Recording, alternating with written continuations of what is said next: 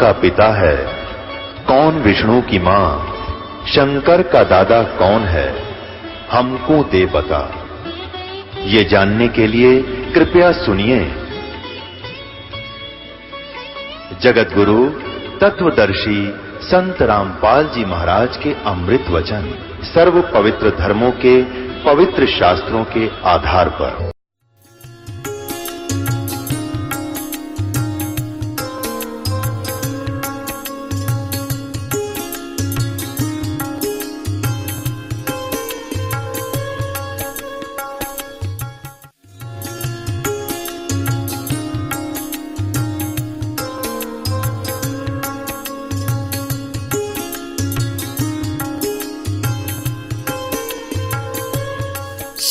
सतगुरुदेव की जय। सर्वसंग से प्रार्थना है, सत्संग प्रारंभ हो रहा है। कृपया सत्संग स्थल पर शांतिपूर्वक विराजमान होकर के श्रद्धा से, परमेश्वर की प्यारी आत्माओं से पुनर्निवेदन है। सत्संग प्रारंभ हो रहा है, कृपया सत्संग स्थल पर शांतिपूर्वक विराजमान होकर के श्रद्धा से सत्संग सुने। सत सतगुरुदेव की जय। बंदी छोड़ कबीर परमेश्वर जी की जय। बंदी छोड़ गरीबदास जी महाराज जी की जय। स्वामी राम देवानंद जी गुरु महाराज जी की जय हो।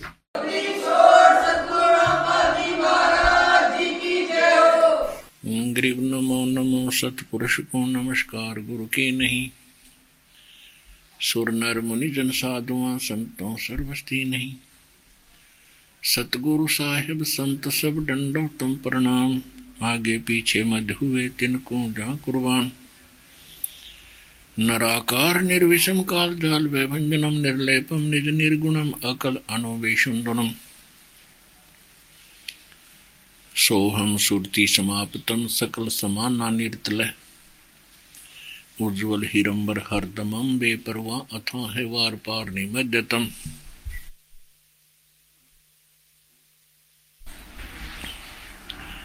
गरीब जो सुमर सिद्ध होई गणनायक गलताना करो अनुग्रह सोई ही पारस पद परवाना। आदि गणेश मनाऊ गणनायक देवन देवा। चरण कमल लो लाऊं आदंत करूँ सेवा परम शक्ति संगीतम, हृदय सिद्धि दाता सोही, अवगत गुण अतीतम सत पुरुष निर्मोही। जगदम्बा जगदीशम मंगल रूप मुरारी। तन मन अर्पो शीशम भक्ति मुक्ति भंडारी। सुर नर मुनि जन ध्यावे ब्रह्मा विष्णु महेश शेष शेष मुख गावे पूजे आद गणेश इंद्र कुबेर सरीखा वरुण धर्म राय ध्यावे समर्थ जीवन जी का मन इच्छा फल पाऊँ तैतीस कोटि अधारा दावे से अठासी उतरे बहुदल पारा, कट है यम की फांसी, तैतीस कोटि अदारा दावे से से अठासी, उतरे पारा, कट यम की फांसी। कर जोरू, विनती करूँ। दरों चरण पर शीश। गुरु जी राम देवानंद जी महाराज ने दियो नाम बख्शीश। कोटि कोटि सिजदा करो, कोटि कोटि प्रणाम चरण कमल में राखियो में बंदी जाम गुलाम। कुत्ता हूँ गुरुदेव का। रामपाल दास का नाम गले प्रेम की जेवड़ी, झांखे चो जाऊँ तो तो करो तो बावड़ो, दूर दूर करो तो जाऊँ। जो राखो तो ही रहूँ। जो देव सुख, जय इब के सतगुरु मिले। सब दुख आखों रोए, चरणों ऊपर शीश धरूं। कहूँ जो कहनी हो, कबीर साई मिल लेंगे पूछेंगे कुशलात आदि अंत की सब कहूँ, अपने दिल की बात। गुरु जी तुम ना भूलियो, चाहे लाख लोग मिल जाए। हम जैसे तुमको बहुत हैं, तुमसे हमको नहीं। परम पिता, परमात्मा, पूर्ण ब्रह्म, सर्वश्रेष्ठी रचनहार कबीर परमेश्वर जी की असीम रजा से आप सभी पुण्यात्माएँ सत्संग सुनने के लिए उपस्थित हुए।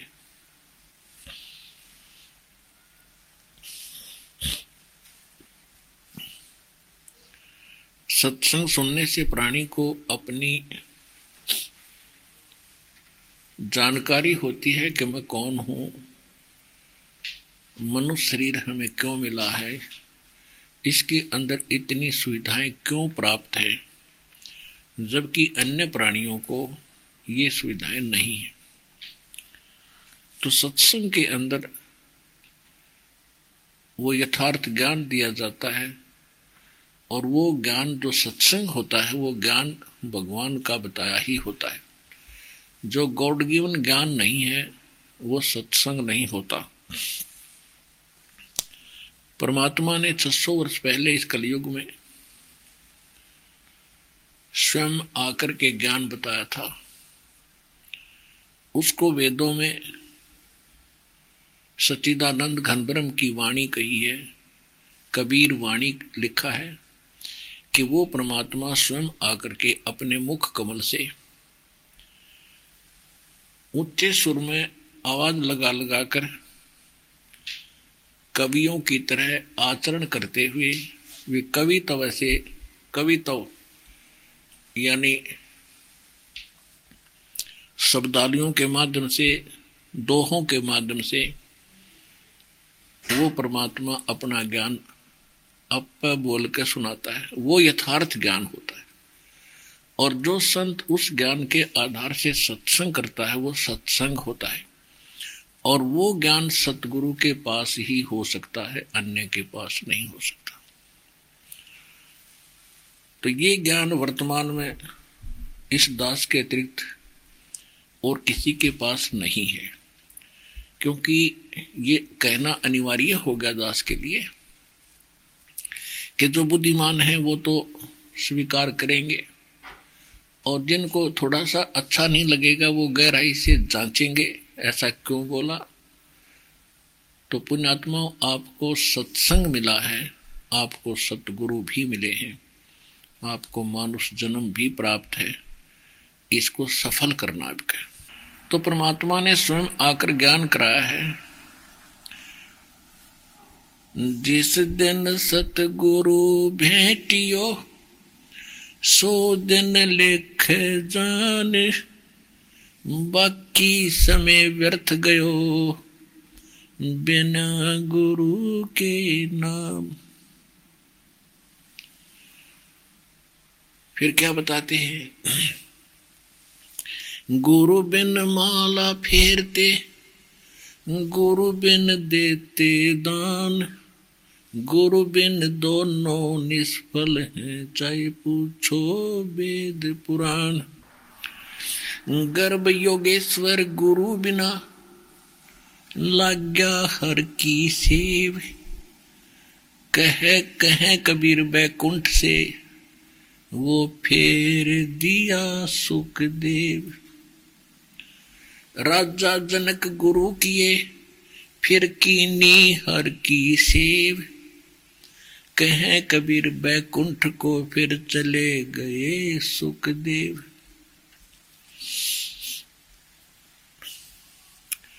कबीर राम कृष्ण से कौन बड़ो? उन्हों भी गुरु कीन, तीन लोक के वे धनी गुरु आगे आदीन। परमात्मा अपनी प्यारी आत्माओं को यथार्थ ज्ञान स्वयं ही बताते हुए कह रहे हैं कि इस मानव शरीर प्राप्त करके जीव को भक्ति अवश्य करनी चाहिए। और भक्ति की प्रथम कड़ी गुरु है। और गुरु के बिना आप साधना भी करते हो तो वो व्यर्थ है। फिर प्रमाण देते हैं कि आप श्री राम, श्री कृष्ण जी को तो बहुत शक्तिशाली। जैसा भी आपने लोक वेद सुन रखा उसके आधार से उसको समर्थ मानते हो। और तुम्हारे समर्थों ने भी गुरु धारण किया। फिर आप इस बात से अपना आइडिया लगा लेना। फिर आपकी क्या स्थिति है? यदि बगैर नाम गुरु के आप भक्ति कर रहे हो तो आप भूले हो। और कहते हैं राम कृष्ण से कौन बड़ो? उन्हों भी गुरु कीन, तीन लोक के वे धनी गुरु आगे आधीन यानी गुरु बनावे और फिर परंपरा से, शिष्टाचार से, मर्यादा से, विनम्र भाव से उनके समक्ष पेश हो तो वो तीन लोग के, जो यहाँ के धनी माने जाते हैं, इन्होंने भी गुरु किए। श्री रामचंद्र जी ने वशिष्ठ गुरु किया। और श्री कृष्ण जी ने दुर्वासा जी को गुरु बनाया। और कहते हैं, वो भी उनके सामने नतमस्तक हुआ करते थे। गुरु जी जो आज्ञा दे दी फाइनल माना करते थे। यानी फिर मर्यादा भी अनिवार्य है। अब यहाँ आपको थोड़ी शंका उत्पन्न होगी कि हमने तो सुना है कि श्री कृष्ण जी के संदीपनी गुरु थे। तो यही ज्ञान का टोटा आज तक हमें दुखी कर रहा था। श्री संदीपनी जी तो श्री कृष्ण जी को अक्सर ज्ञान कराने वाले टीचर थे। और श्री दुर्वासा जी उनके आध्यात्मिक गुरु थे। तो कहने का भाव यह है कि अब आपको तत्व ज्ञान प्राप्त हो रहा है, इसमें आपको सभी जानकारी दी जाएगी। और जो यथार्थ होगी, जो आज तक आपने सुनी भी नहीं होगी। क्योंकि आपने सुना क्या था? हमने ज्ञान हमें ज्ञान तो प्राप्त था ही नहीं। कोरे अज्ञान से भरे थे। और उस उस अज्ञान को निकालकर और मालिक का ज्ञान समाना, यही डिफिकल्टी आ रही है। तो बुद्धिमान बनाया आपको, शिक्षित बनाया आपको, अक्सर ज्ञान युक्त किया आपको। ताकि आसानी से आप उस अज्ञान को त्याग कर ज्ञान ग्रहण कर सके, इस योग बना दिया। अब ये बात बनेगी। अभी तक तो भूल पड़ी रही थी। और फिर क्या बताया है कि झूठे गुरु के आश्रय, कदे न उदर जीव, सच्चा पुरुष कबीर है आद परम गुरु पीव फिर परमात्मा कहते हैं सतगुरु पुरुष कबीर हैं ये चारों युग परवान। ये झूठे गुरुआ मर गए, वही हो गए भूत मसान। परमात्मा कहते हैं, कबीर गरीबदास साहिब जी बता रहे हैं अपने भगवान के बारे में कि सतगुरु पुरुष कबीर हैं। सतगुरु भी हैं वो, क्योंकि वो ज्ञान वही बताते हैं, सतगुरु की भूमिका भी यहाँ वो करते हैं और परमात्मा तो हैं ही हैं। तो सतगुरु जो सच्चा ज्ञान दे, वो भूमिका वो भूमिका भी परमात्मा स्वयं ही करते हैं। और पुरुष, माने परमात्मा, सतगुरु, पुरुष कबीर हैं, ये चारों योग प्रमाण। और झूठे गुरुआ मर गए, ये हो गए भूत मसान। चारों युग में संत पुकारे को के कहा हम हेल रे। ईरे माणक मोती बरसे, ये जग सुगता डेल रे। सतयुग में सत सुकृत कह टेरा, त्रेता नाम मुनिंदर मेरा। द्वापर में करुणा में कहाया, कलयुग नाम कबीर धराया। परमात्मा ने बताया कि मैं चारों युगों में आता हूँ। सतयुग में मेरा सत सुकृत नाम था। त्रेता में मुनिंदर ऋषि के नाम से मैं प्रसिद्ध रहा। द्वापर में करुणा में नाम से। और कलयुग में मेरा कबीर नाम चलेगा। उसके अतिरिक्त कभी भी परमात्मा आते हैं, क्योंकि उसकी, उसका राज्य है, राजा कहीं कभी आ सकता है। कहने का भाव यह है कि परमात्मा कहते हैं, चारों युगों में मैं आया हूँ और कभी माँ से जन्म नहीं लिया। सह शरीर आए सह शरीर चले गए। तो उन्होंने आकर के हमें क्या ज्ञान बताया है? अब गरीबदास साहिब जी कह रहे हैं कि सतगुरु पुरुष कबीर हैं ये चारों युग परवाने ये झूठे गुरुआ मर गए भाई हो गए भूत मसान। तो पुणात्मा आज जो समागम चल रहा है ये वर्तमान में, ये वो, ये उस शुभ दिन के उपलक्ष्य में है, जिस दिन मुझ दास का आध्यात्मिक जन्म हुआ। मुझे परम पूज्य, मेरे पूज्य गुरुदेव जी, स्वामी रामानंद जी से दास को एक नाम की भीख प्राप्त हुई, भिक्षा मिली दास को। और उससे पहले का जो दास का जीवन था। वो एक पशु के तुल्य था, अन्य प्राणियों के तुल्य था। बच्चों का पालना, पैदा करना, उनके अंदर ममता, मोह बने रहना, ये एक पशु पक्षी जैसा ही मेरा कर्म था। और जिस दिन से ये नाम प्राप्त हुआ, नाम कोई वैसी वैसी वस्तु नहीं होती। संत के वचन में एक शक्ति होती है, जो नाम देते समय अपनी उस पावर को भी साथ देता है, नाम तभी वो स्टार्ट होती है आपके अंदर भक्ति। वैसे ये उग नहीं सकती भक्ति। असंग दिन हो गए। कितने दिन हो गए हमने धक्के खाते ने। लेकिन मोक्ष होगा नाम के फिर जाप से। ये तो एक बीज बो दिया आपके अंत्यकरण में और समर्थ के बिना यह स्थापना हो नहीं सकती। तो कहने का भाव यह है कि इस दास को पूज्य गुरुदेव जी से उपदेश मिला। सत्रह फरवरी 1988 अमावस्या का दिन था उस दिन। तो ये अमावस्या और फिर फागुन उत्तर, फाल्गुन के पूर्णमासी से अगले दिन एक कम उस दिन परमात्मा दास को मिले थे। आकर के और यह संदेश दे गए थे कब कर दे प्रचार कर और सतनाम और सारनाम सार्वजनिक कर दे और समय आ गया। तो आज ये इस दोनों उसी उपलक्ष्य में ये मनाए जा रहे हैं। अमावस्या भी है नेक्स्ट डे को वो एकम है, प्रथमा है। तो कहने का भाव ये है, पुण्यात्माओं, परमात्मा ने मेर करी। हम भटके हुओं को मार्ग दिया। उससे पहले आप, आपको बहुत बार इतिहास दिखाया है कि ब्रह्मा, विष्णु, महेश जी को भी ज्ञान नहीं। और हम इनको पूजा करते थे एज ए ईस्ट ईस्ट रूप में पूजते थे। तो अन्य को क्या ज्ञान हो सकता है? तो ब्रह्मा, विष्णु, महेश को ज्ञान नहीं। ब्रह्मा जी से ही आगे सभी को ज्ञान प्राप्त है। तो इसलिए कहा है, सतगुरु आए, दया करी। ऐसे दीन दयाले, बंदी छोड़ वृतास कहा जठरगनी प्रतिपाल। सतगुरु आए दया करी, ऐसे दीन दयाल। पुणात्माओं, जितना आप इस ज्ञान से परिचित हो जाओगे,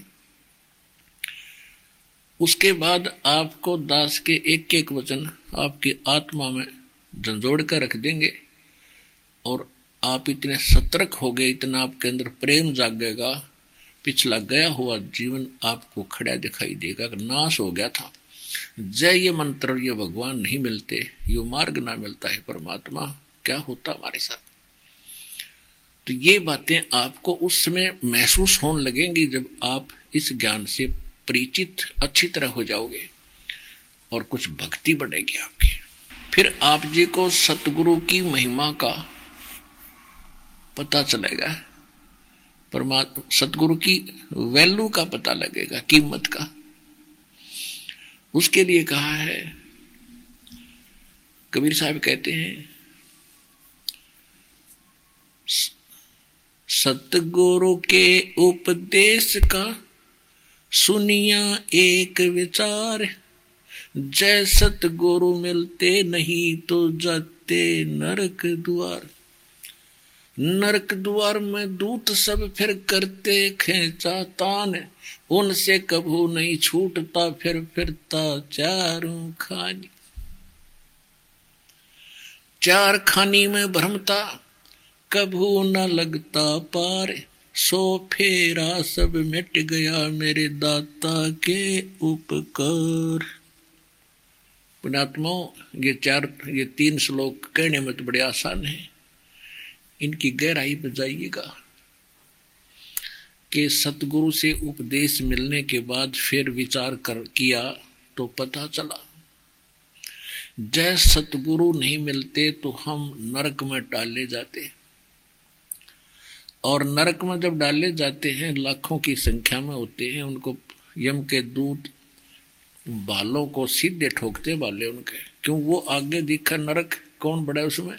वो वापस भाजे पूरा ला पड़ेगा और वो बारह करोड़ है, वो कौन से कम है? वो जहाँ लगे जहाँ लगे, वहाँ मारे, चाहे मुँह पे लगो चाहे शर में लगो उससे मरता नहीं, पर दर्द बहुत होता सूक्ष्म शरीर में। तो ज़बरदस्ती उस नरक में ठोक के जाते हाहाकार बाजते आज तो हम अपलातून बन गए, क्यों समय पर रोटी मिल जाए, सुबह सुविधा होगी हमने सोच रहे हैं सदा मौज बनी रहेगी, सदा नहीं रहेगा। ये तो आपने पहले ध्यान रखना पड़ेगा कि जहाँ आप रह रहे हो, यहाँ सदा नहीं रहोगे, ना कोई रहा। और आप कैसे रहोगे? तो इसके बाद भी कुछ और है, वो सत्संग में बताया जाता है। और उसका समाधान भी बताया जाता है कि पूरा संत हो, सतगुरु भी नया बात बने नहीं। नकली सतगुरुओं से भी नहीं बात, गुरुओं से बात नहीं बनेगी। और फिर कहते हैं, जय सतगुरु मिलते नहीं, जाते नरक द्वार, और नरक द्वार में दूत सब फिर करते कहता ताण, उनसे कभू ना छूटता। वो तो दुख उठाता उठाता, और फिर फिरता चारों खान। चार खानी से सब प्राणियों की उत्पत्ति हुई है। जैसे चार प्रकार से हैं, जैसे जेर से बनने वाले अलग हैं, अंडे से उत्पन्न होने वाले अलग हैं, ऐसे चार प्रकार के ये खानियाँ हैं। तो इसमें चौरासी लाख प्रकार के जीव इन चार खानियों से बने हैं। कहते हैं, चार खानी में बरमता और कदे ना लगता पार। और सो फेरा सब मिट गया मेरे सतगुरु के उपकार। सात समुद्र की मसी करूँ, लेखनी करूँ बन राय। धरती का कागज़ करूँ, गुरु गुण लिखो न जाए। ओए होए पुणात्माओं, जब आपको पहचान होगी, आपको वो अनमोल रत्न मिल गया, जो कि तक खोजत नहीं मिला है, किसी कीमत से नहीं मिला है, वो सच्चा नाम कंप्लीट कोर्स और ये सच्चा ज्ञान और सच्चा भगवान तो यहाँ कह रहे हैं कि सतगुरु के सात समुद्र की मुसी करूँ ऐसे सतगुरु की ओए होए। क्या गुणगान करूँ? कोई शब्द नहीं कहने को। फिर क्या बताते हैं? सतगुरु के सिजदा करूँ ये कर्म छुटाए कोट। और जो ऐसे सतगुरु की निंदा करें, उनके जम तोड़ेंगे उठे कहते हैं, ऐसे सतगुरु के सिजदा करूँ जिसने करोड़ों कर्मों से हमें बचा दिया। जिस दिन से आपको दीक्षा प्राप्त हुई है आपका जीवन पलट गया। बुराई छूट गई। बेमतलब बकवाद गप्पे मारा करते, कहीं बैठ कर ताश खेला करते या रागनी सुना करते या फ़िल्म देखा करते, या राजनीति की बतलाया करते, या वैसे गोपोस्ट पे लिया गोपोड़ पे लिया करते तो वो सारी आदत छुट गई, वो समय नहीं रहा अपने पास। सारा दिन परमात्मा की चर्चा, सुबह का नित्य दोपहर की रमणी श्याम की आरती। और फिर बीच में मालिक के गुणगान, फिर अपना थोड़ा बहुत काम जो पेट का लिया गुजारा, वो भी करते रहो। और कितने पापों से बच गए।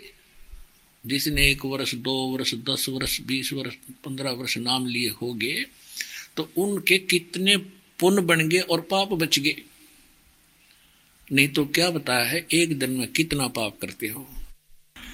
पृथ्वी ऊपर पग जो धारे करोड़ जीव एक दिन में मारे। अपने रोज़गार के लिए एक दिन में आप इधर उधर जाते हो, करोड़ जीवों की हिंसा, पाप इकट्ठा करके तब विश्राम पाते हो। और कितना समय व्यतीत हो गया आपका? गलत साधना करने से, नकली गुरुओं के पास साधना करने से, या बिल्कुल ना करने से तो ये सभी कर्म आपके आपके बैड अकाउंट में लिखे जाते हैं। और जब सतगुरु मिल जाते हैं तो फिर उनको अनजानपने में हुए पापों का या कर्म में हो रहे पापों का वो पाप नहीं लगता, उसका दोष नहीं होता। जैसे उदाहरण के लिए, जैसे किसी ने ड्राइविंग लाइसेंस बनवा रखा है, गाड़ी चालक प्रमाण पत्र। और वो गाड़ी चला रहा है उससे कोई दुर्घटना हो भी जाती है तो सबसे पहले उसका लाइसेंस देखा जाता है, वो ओरिजिनल है या डुप्लीकेट है, या नहीं भी है। है और ओरिजिनल है तो वो बच गया। निन्यानवे प्रतिशत उसके बचाव हो गया। ये है कि ट्रेंड आदमी है, कोई और डिफेक्ट के कारण एक्सीडेंट हुआ होगा। और जिसके पास लाइसेंस नहीं है, और लाइसेंस है तो डुप्लीकेट है। उस व्यक्ति की सीधी सजा होगी। तो कहने का भाव यह है कि जिन, जिन्होंने नकली गुरुओं से दीक्षा ले रखी है, या शास्त्र त्याग का मनमाना वो स्वयं साधनाएँ कर रहे हैं तो उनके पास लाइसेंस नहीं है, जिस कारण से वो दिन में जितना भी काम करते हैं, वो कर्म के पाप भी उसके लिखे जाएँगे। और जब आप पूरे गुरु की शरण में आ जाते हो तो आपकी व्यवसाय के जो कर्म है, जैसे मजदूर कस्सी से कस्सी चलाता है। उसका उद्देश्य वह जीव मारना नहीं है, वो तो उसका कर्म है, माटी खोद कर डालनी है। ऐसे किसान हल जोतता है तो उसका उद्देश्य वो मारना नहीं था जीव। और नाम लेने के बाद तो और ज़्यादा विनम्रता आती है, बहुत बचकर चलता है इंसान। तो वो व्यवसाय वश जो कर्म हो रहे हैं, वो अब आपको नहीं लगेंगे। इच्छा कर मारे नहीं और बिन इच्छा मर जा, कह कबीरदास का फिर पाप नहीं लगे। किसको? जिसने सतगुरु मिल गए। और जिनने सतगुरु नहीं मिले या नकली गुरुओं के पास है, उनके लिए बता रहे हैं।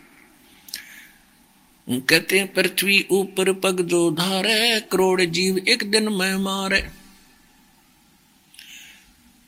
सत्य ब्राह्मण की है हत्या, जो चौका तुम देवो नित्या। ब्राह्मण सेंस हत्या जो होई जल स्नान करत हो जोई। अब बिना नाम के, बिना पूरे संत के उपदेश लिए व्यक्ति को ये सभी पाप लगेंगे। प्रतिदिन आप लिपा पोती करते हो, पोचा लगाते हो, फिनाइल डालते हो।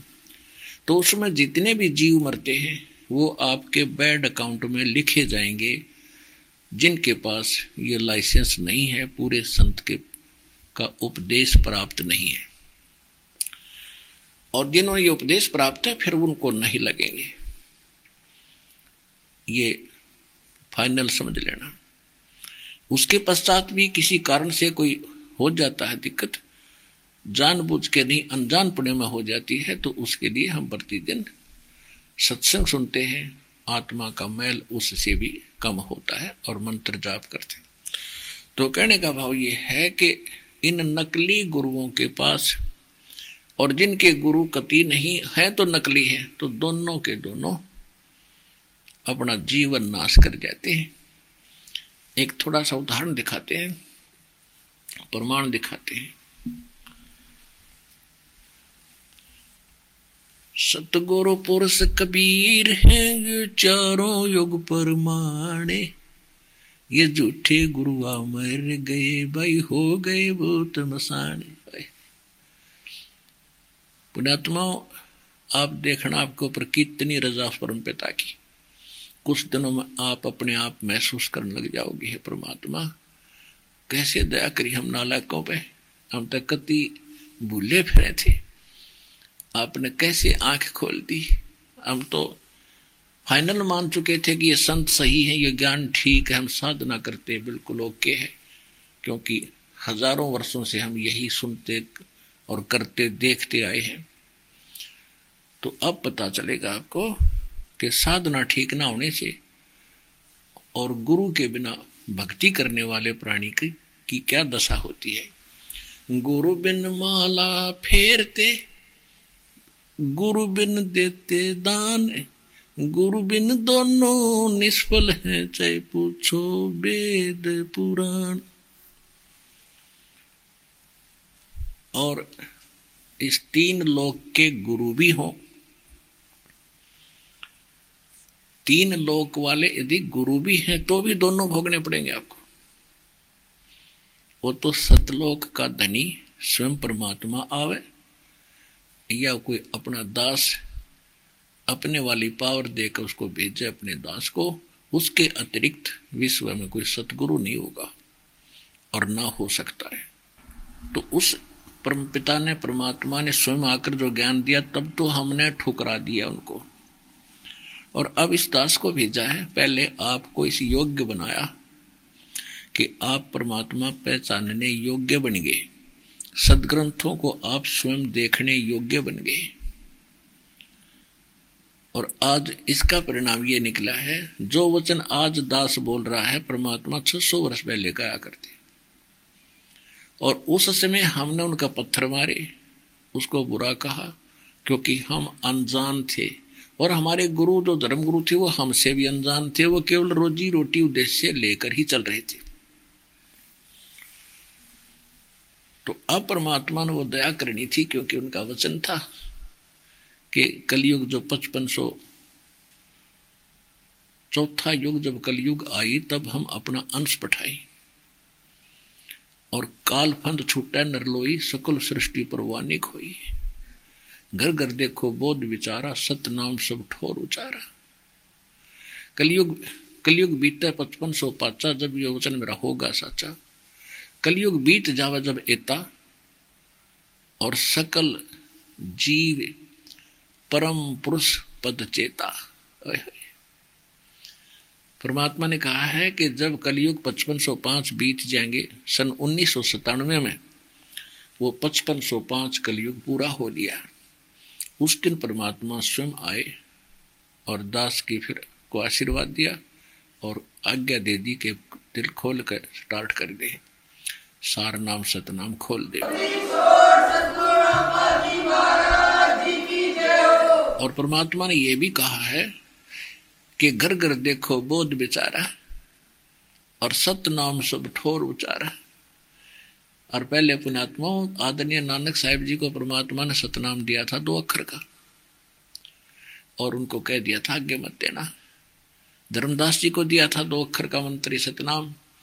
धर्मदास मेरी लाख दोहाई, ये सतनाम अभी बाहर ना जाए यदि ये सतनाम बाहर पड़ी ही बिचली पीढ़ी, सार नाम अभी बाहर ना पड़े। सतनाम यानी मूल ज्ञान में सारा आ जाता है, मूल ज्ञान में प्रथम मंत्र, द्वितीय मंत्र और तीसरा मंत्र। ये मूल ज्ञान में। और ये जो ज्ञान सुनाया जा रहा है, ये भी मूल ज्ञान। तो मूल ज्ञान तब तब तक छुपाई छुपाई जब तक द्वादश पंथ ना मिट जाए तो कह, अब आप देख रहे हो कि आज परमात्मा की दया से घर घर आपके भाई बहन आप तक संदेश पहुँचा आए। उस ज्ञान को सुनकर, समझकर आप यहाँ भागे आए। तो अब घर घर में ज्ञान बटता आपने देखा कदे? ऐसे जैसे अब बांटा जा रहा भगवान के द्वारा, ठीक है, कहीं विरोध भी हो रहा है, कभी वो भी सोचेंगे भगत। परमात्मा के बच्चों की कविताएँ खुलेंगी तो वो भी स्वीकार करेंगे। हम भी शुरू में ऐसा विरोध ही कर रहे थे कि ये तो झूठा ज्ञान लगता है, क्योंकि हम झूठे को सत्य मान चुके थे, जिस कारण से हमें सत्य स्वीकार्य नहीं हो रहा था। तो अब आप देख रहे हो, घर घर देखो, बोध विचारा, बोध माने ज्ञान की चर्चा घर घर में होगी।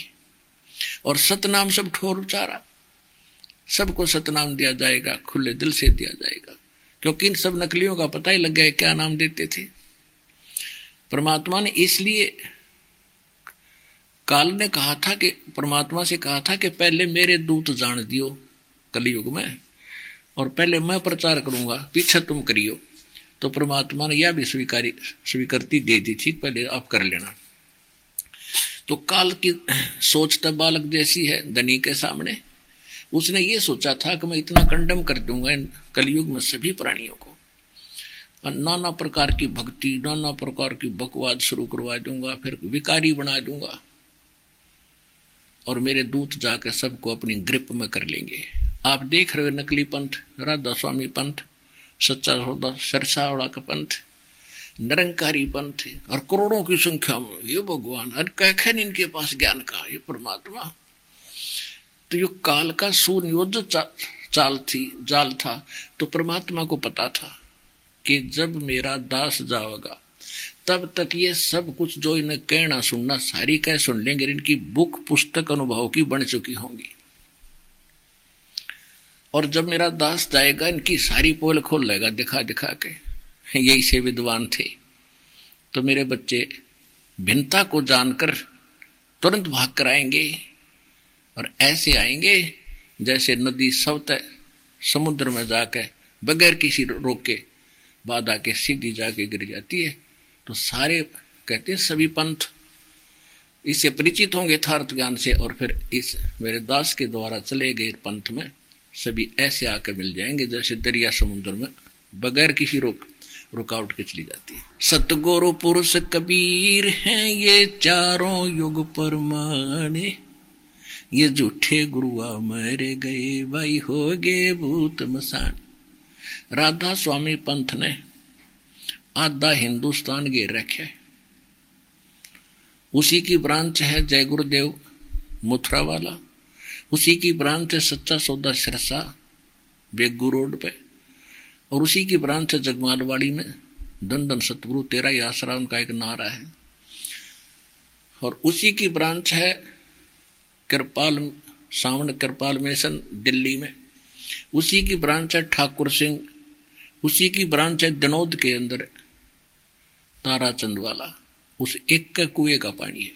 तो एक का की जड़ दिखा दूँगा आपने अंडरस्टूड हो जाएगा ये कहाँ जाएँगे औरों का क्या होगा।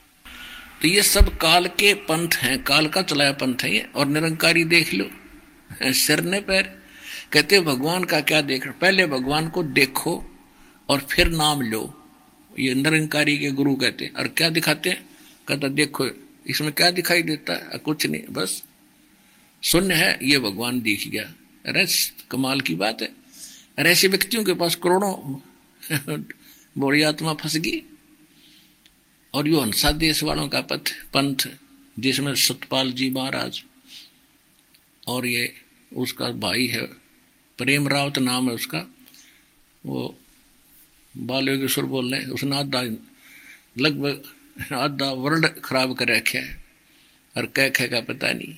चार क्रिया बताते हैं, तालू को ऊपर जीव ला ले, कान बंद करके आवाज़ सुन ले, आँख बंद करके प्रकाश देख ले। खाक है ये बड़का खिलौने बना रखे, मूर्ख बना दिया, अपना जीवन नाश कर बोली श्रद्धालुओं को डबो दिया, इनको संत मान रखे है। आज थोड़ी सी देर में सारे का दाड़ा दे देता हूँ आपको, ये किसे विद्वान थे और किसे ये संत थे और क्या इनकी सतिथि हुई, क्या हालत हुई, देखिएगा। पहले तो आपको थोड़ा सा इनकी जीवनी दिखाता हूँ। राधा स्वामी पंथ का प्रवर्तक कौन था? इसके प्रवर्तक हैं श्री शिवदाल सिंह जी। आगरा से ये चला है और आगरा के अंदर उनका मकान था पन्नी गली में। और उसी से एक जयमल सिंह, श्री जयमल सिंह जी, एक मिलिट्री मैन था, फौजी था। वो उनके संपर्क में आ गया क्योंकि भगवान की तरफ़ में आत्मा सभी भटक रही है। वो शिवदाल जी का टकर गया। उस समय वो अज्ञान बर दिया शिवदयाल जी की मृत्यु होगी। सन 1878 में, और जयमल सिंह जी नाम देने लगे, फिर अठारह में, ग्यारह वर्ष बाद। फौज से रिटायर हो गए। यानी उनका कोई, उनको नाम देने का अधिकार भी नहीं था। और सबसे पहले हम दिखाते हैं कि शिवदयाल जी का भी कोई गुरु नहीं था। अगर ये सफल हो जाते तो भगवान की वाणी गलत हो जाती है कि गुरु बिन माला फेरते और गुरु बिन देते दान गुरु बिन दोनों निष्फल हैं चाहे पूछो वेद तो देखिएगा, शिवदयाल जी का जीवन त्रितर दिखाता हूँ आपको। ये है जीवन त्रितर। राधा स्वामी दयाल की दया, राधा स्वामी साहे जीवन त्रितर स्वामी जी महाराज। लेखक हैं लाला प्रताप सिंह सेठ, उर्फ़ चाचा जी साहब। ये श्री शिवदयाल जी के छोटे भाई थे प्रताप सिंह जी। और प्रकाशक है राधा स्वामी ट्रस्ट, स्वामी बाग आगरा, ये इनका सर्वाधिकार सुरक्षित है। और ये ये है वो स्वामी जी, देखिए, दर्शन कर लो। ये है शिवदयाल जी, श्री शिवदयाल जी। परम पुरुष, इनकी उपमा देखना, परम पुरुष पूर्ण धनी हजूर स्वामी जी महाराज। अब ये यहाँ से छपी है राधा स्वामी ट्रस्ट स्वामी, बाग, आगरा, ये तो प्रकाशक है। मुद्रक है, Arpan printery Radha Swami chambers, Balej road, Anand. ठीक। अब इसके 28 पृष्ठ पर आपको दिखाते हैं। सत्ताईस, अट्ठाईस पृष्ठ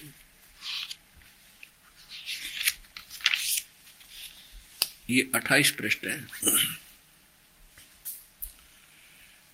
स्वामी जी महाराज का कोई गुरु नहीं थे, नहीं था। और न ही किसी से उन्होंने परमार्थ का उपदेश लिया था। अब इनका कोई गुरु नहीं था तो परमात्मा कहते हैं, गुरु बिन माला फेरते, गुरु बिन देते दान, और गुरु बिन दोनों निष्फल है तो पूछो वेद पुराण। इन्होंने खूब हठ योग किया, एक कमरे में बैठ के कान बंद कर और खूब शब्द सुरत कहे, इसने शब्द सुरत, इन्हें कभी ना बता शब्द और सुरत होती क्या है? डले डोए। ये सत्रह वर्ष इन्हें कट, एक बंद कोठड़े में बैठ कर साधना की। ऋषियों ने हज़ारों वर्ष कर ली, कुछ ना पाया उनको। अगर ये साधना से मिलना होता, जिसे पहले खोज लेते वो, ये तो सत्रह वर्ष के हज़ारों वर्ष डले डोए नाम से मोक्ष होगा और नाम पूरे गुरु से प्राप्त हो और फिर साधना करे, तब जीव मुक्त होगा। इनके पास ना मंत्र, ना ज्ञान और न इनके कोई गुरु थे। तो इनकी दुर्गति होनी ही होनी थी तो ये क्या बने? ये प्रेत बने। और अपनी शिष्या बुक्की के अंदर आकर फिर दोबारा हुक्का पीने गए हुक्का पहले पिया करते, अब देखिएगा। अब हम आगे इसी के पृष्ठ सेवेंटी एट पे, अठहत्तर पृष्ठ पे।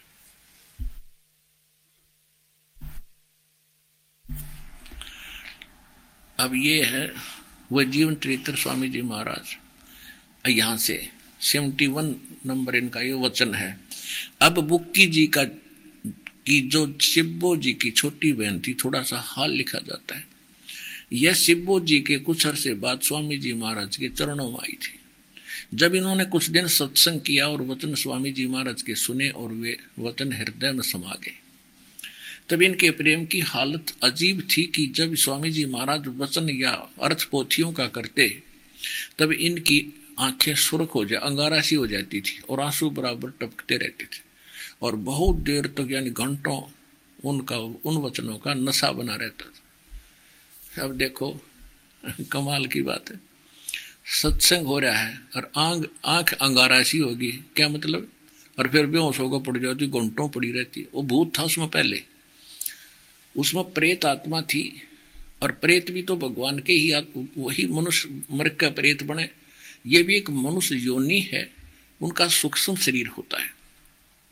वो सब सुनते हैं, सब महसूस भी करते हैं, उनको आभास भी होता है, उनको ज्ञान सुनने के बाद फिर महसूस होता है कि हमसे गलती बन गई। फिर वो अपने कर्मान रोते हैं उसमें बैठ के तो वो बैठा था भूत। और परमात्मा की वाणी में, कबीर परमात्मा की वाणी में और गुरु नानक देव जी की वाणी, क्योंकि वो परमात्मा परिचित थे। तो उसमें एक ऐसी शक्ति है कि आत्मा चाहे वो भूत की हो, चाहे पित्र की हो, चाहे प्रेत की हो, चाहे वैसे आप मनुष्य की हो, सबको प्रभावित करती है। लेकिन वो उस समय बहुत विश्व, महसूस करते हैं कि हमने तो जीवन खो दिया। तो वो जिसमें प्रेत होता है, वो फिर ऐसे महसूस कर कर वो फिर बुरा हाल हो जाता उसका। फिर कुछ देर के बाद फिर सेटिंग हो जाती, जैसे आप हो ऐसे वो थे। तो उसमें प्रेत था। और वो प्रेत भी उसके अंदर रहा। आगे देखो क्या हुआ। अब स्वामी जी महाराज नशा बना रहता था। और फिर जब स्वामी जी महाराज कथा से फुर्सत पाकर हुक्का पीते थे, या और कसर रह थी इस परम तणी की हुक्का भी पीता था शिवदी शिवदाल जी। या अभ्यास का रस लेते थे, अभ्यास का रस लेते या कथा करने बैठते तो बुक्की जी महाराज के चरणों का अंगूठा मुँह में रखे। हुए घंटों चरणामृत का रस लेती थी। और जब कोई मत्था टेकने वास्ते के, वास्ते हटाना चाहता तो वे चरण नहीं छोड़ना चाहती थी। तब मत्था टेकने वाले से कह दिया जाता था कि तुम दूसरे चरण पर मत्था टेक लो और उस प्यासी को मत हटाओ। और वह बयान किया करती थी कि मुझे इसमें ऐसा रस आता है कि जैसे कोई दूध पीता है। इनके भजन का ये हाल था कि आठ घंटे आठ, नौ घंटे आठ घंटे, नौ घंटे रोज भजन किया करती थी। इनको स्वामी जी महाराज के दर्शनों का पूरा आधार हो गया था। और सुरत भी ऊँचे देश में पहुँचती थी। कल देखो इनने। इसके गुरु नहीं पता ऊँची ऊँचा देश है कहाँ? वही सतनाम, वही सारनाम, वही सतपुरुष, वही सतलोक, वही सचखंड है। इनकी यह तो थ्योरी है। तो खाक वो उस पड़ी करती, उसमें भूत पहले भी था। देखो आगे। पूरा आधार हो गया था। और सुरत भी ऊँचे देश पहुँचे। जब स्वामी जी महाराज अंतर ध्यान हुए यानी शिवदयाल जी की मृत्यु हुई तब बुक्की जी की यह कैफियत हुई कि दिन रात बेहोश पड़ी रहती थी और दो दो दिन हाजर हाजात ज़रूरी को भी रफा करने नहीं जाती थी यानी फ्रेश होने भी नहीं जाती थी। और सुरत स्वामी जी के चरणों में लगी रह, लगी रहती थी। अब हम अस्सी पृष्ठ पर आ गए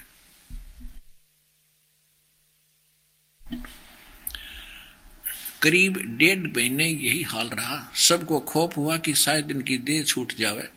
तब स्वामी जी महाराज ने इनको दर्शन दिए और फरमाया कि जिस तरह तुम सेवा पेशतर यानी पहले किया करती थी, उसी तरह से सेवा करो। फिर उसी रोज से बुक्की भोग भी तैयार करती थी और लेखक कहता है, उसका छोटा भाई शिवदयाल जी का, कि मेरे पन्नी गले के मकान पर, पहले के दस्तूर के माफिक पलंग बिछाती हुक्का बरती थी और वह पलंग अभी तक बिछा रहता है। गरज की जिस तरह से पेशतर सेवा कर किया करती थी, उसी तरह से कुल काम करने लगी। और स्वामी जी महाराज उसको ध्यान के समय में प्रकट होकर दर्शन देते थे और कुल सेवा उसी तरह कबूल करते थे जैसे अंतर्ध्यान होने से पहले करते थे। अरे वाह, देवता। आ गया भूत बन के और बुक की माँ के बोलिया वो कब रो रोटी खिलाओ। और मेरा पलंग बिछाओ। जिस तरह वो पहले बुक की सेवा करती थी, पलंग बचाती थी, रोटी बनाती थी, खाना खा कर शिवदयाल जी हुक्का पाड़ा करते और फिर हुक्का पर कह देती थी। तो फिर, अब फिर वो उसी तरह करने लगी। पलंग बिछावे, रोटी बनावे, हुक्का भरे और पलंग पर बैठ के आप पीवे। शिवदयाल बैठा उसमें बुक्की में। जिस तरह पहले करती थी वैसे फिर कबूल करने लग गए न्यू पीने लग गए हुक्का भी और रोटी खाने लगी। तो गया चला गया अनामी लोक में यो। क्योंकि ओमनामी लोक में पहुँचेंगे हम ये तो बुक्की लोक में बैठा। अब दिखाता हूँ आपको। गर्ज की जिस तरह से पेशतर सेवा किया करती थी उसी तरह से कुल काम करने लगी। मरने से पहले जैसे रोटी खा, खाना खाते थे हुक्का पीते थे, ऐसे बुक्की में बैठ के पीने लगी और वो खाना खाने लगी। अब देखो। अब आगे बताया कि बुक्की जी को महाराज उनके आखिरी दम तक प्रकट रहे। ओहो, इतना मरा, मरी नहीं ना बुक्की, उसका माँ है शिवजाल जी। हो गए मुक्त। सोच लेना पुण्यात्माओं। दास का उद्देश्य किसी की निंदा करना नहीं। ये पुस्तक उन्हीं की लिखी हुई है। और दास पढ़कर सुना रहा है। क्या पढ़ना और सुनाना भी किसी की आत्मा को ठेस पहुंचाना है? इसका निष्कर्ष निकाल रहा हूँ कि ये दशा इसकी इसलिए हुई कि इनका गुरु नहीं था। और परमात्मा की वाणी है कि रामकृष्ण तो कौन बड़ा उन भी गुरु की?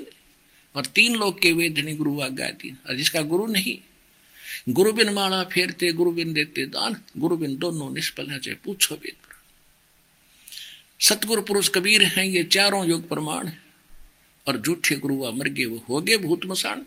ये भूत बना बैठा है। वो दिखाता उनकी सारी हिस्ट्री खोल लूँगा आज। अब हम अस्सी पृष्ठ पढ़ रहे हैं इसका। अब यहाँ आगे पढ़ते पढ़ते। बुक्की जी को महाराज, उनके आखिरी दम तक प्रकट रहे। उस बुक्की में आखिरी दम तक रहे वो भूत शिवदयाल जी। जब तक वह बुक्की नहीं मरी।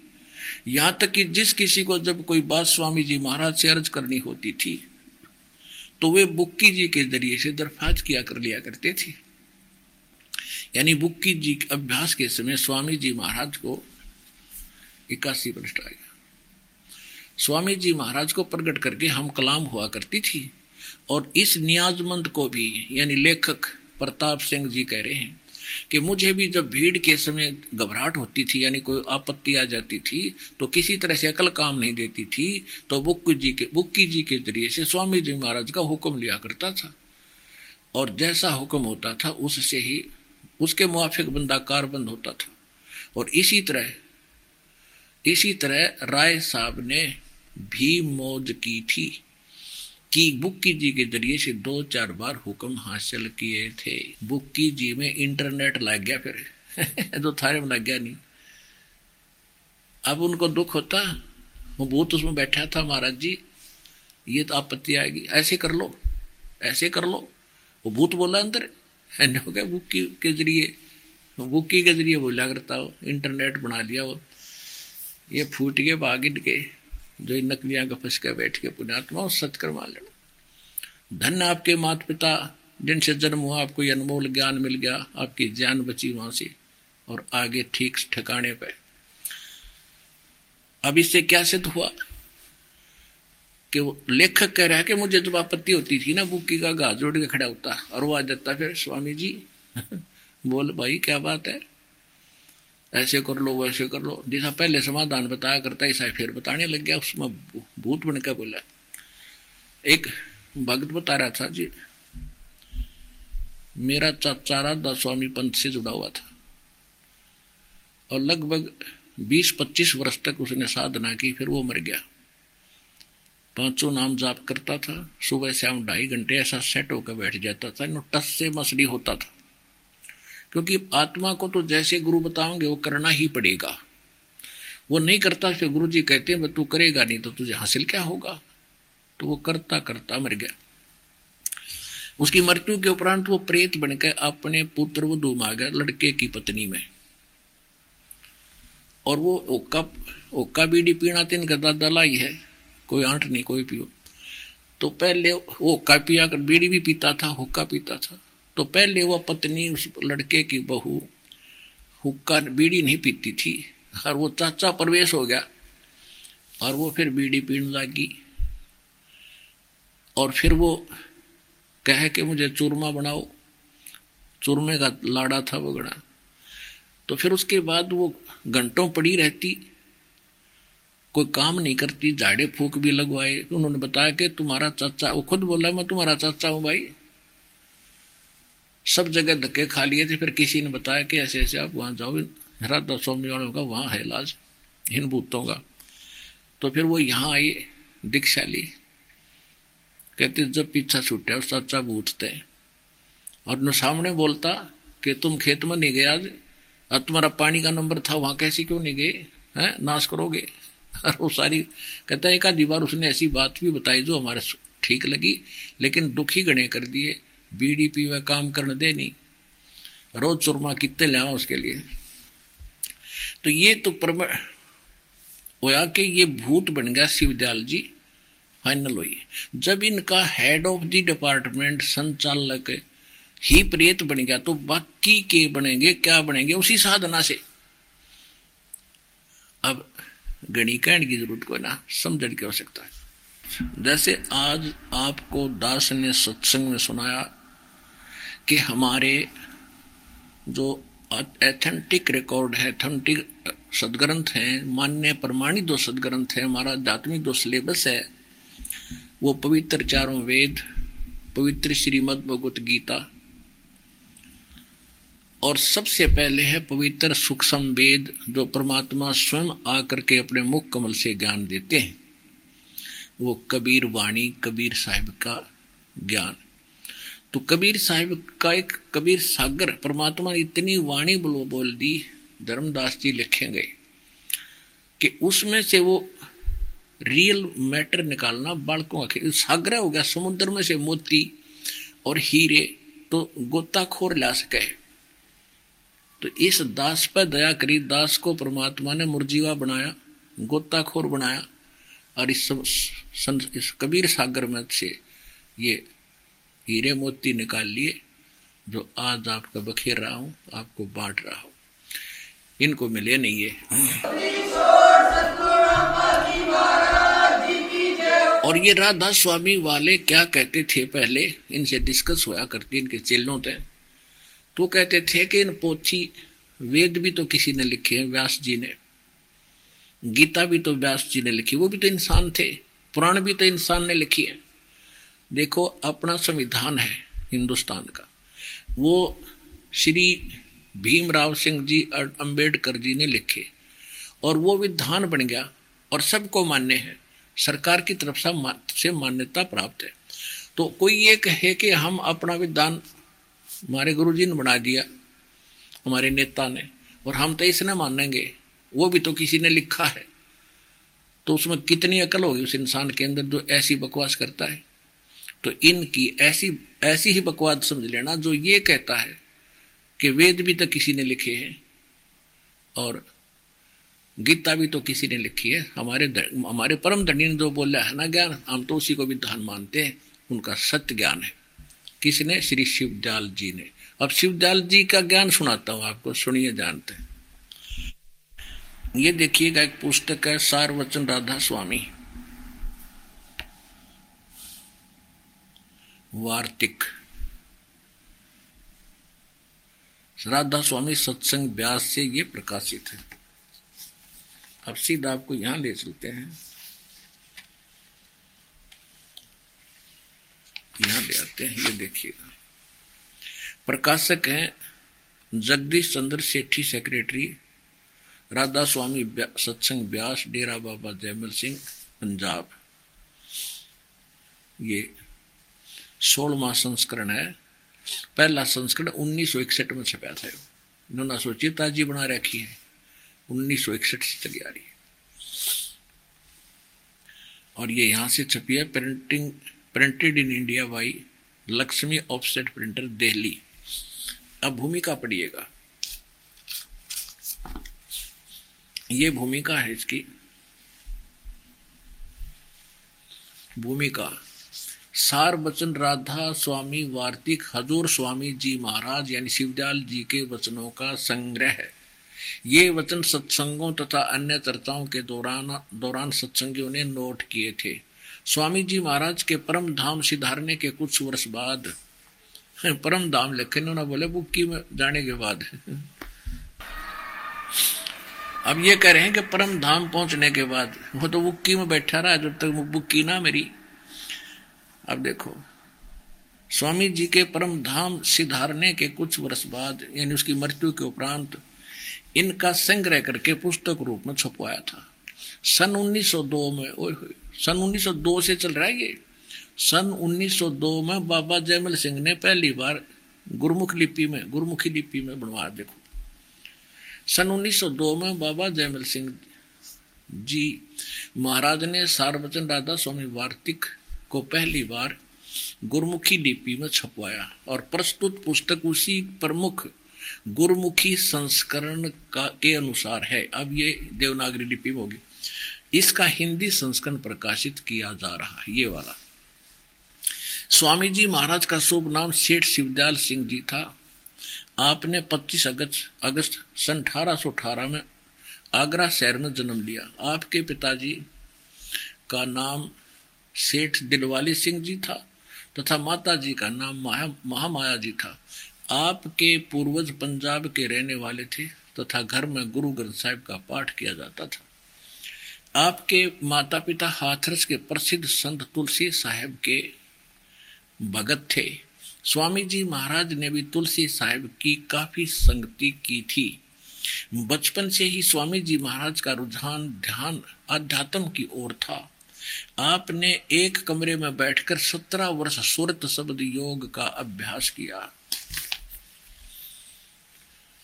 और सन अठारह में बसंत पंचमी के दिन खुले तौर पर आम सत्संग और सुरत शब्द योग का उपदेश यानी नाम देना शुरू किया अठारह में। और आगे देखियो, ये क्या कहते हैं देखो, इन्होंने ऐसे भ्रमणा फैला रखी है कि कबीर साहिब भी वो साधना करते थे।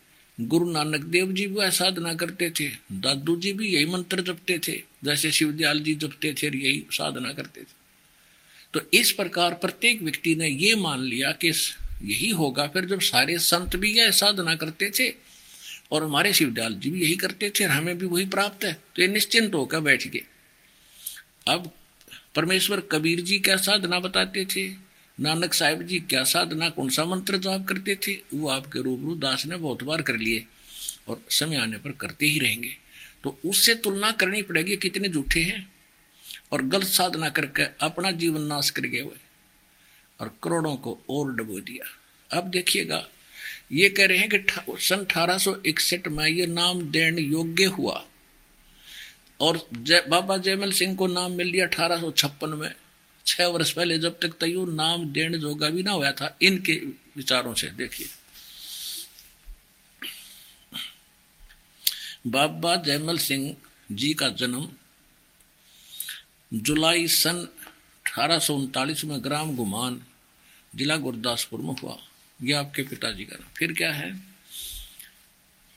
यह लिखा है कि इसी खोज में आप स्वामी जी महाराज के पास पहुँच गए, भक्ति के चक्कर में।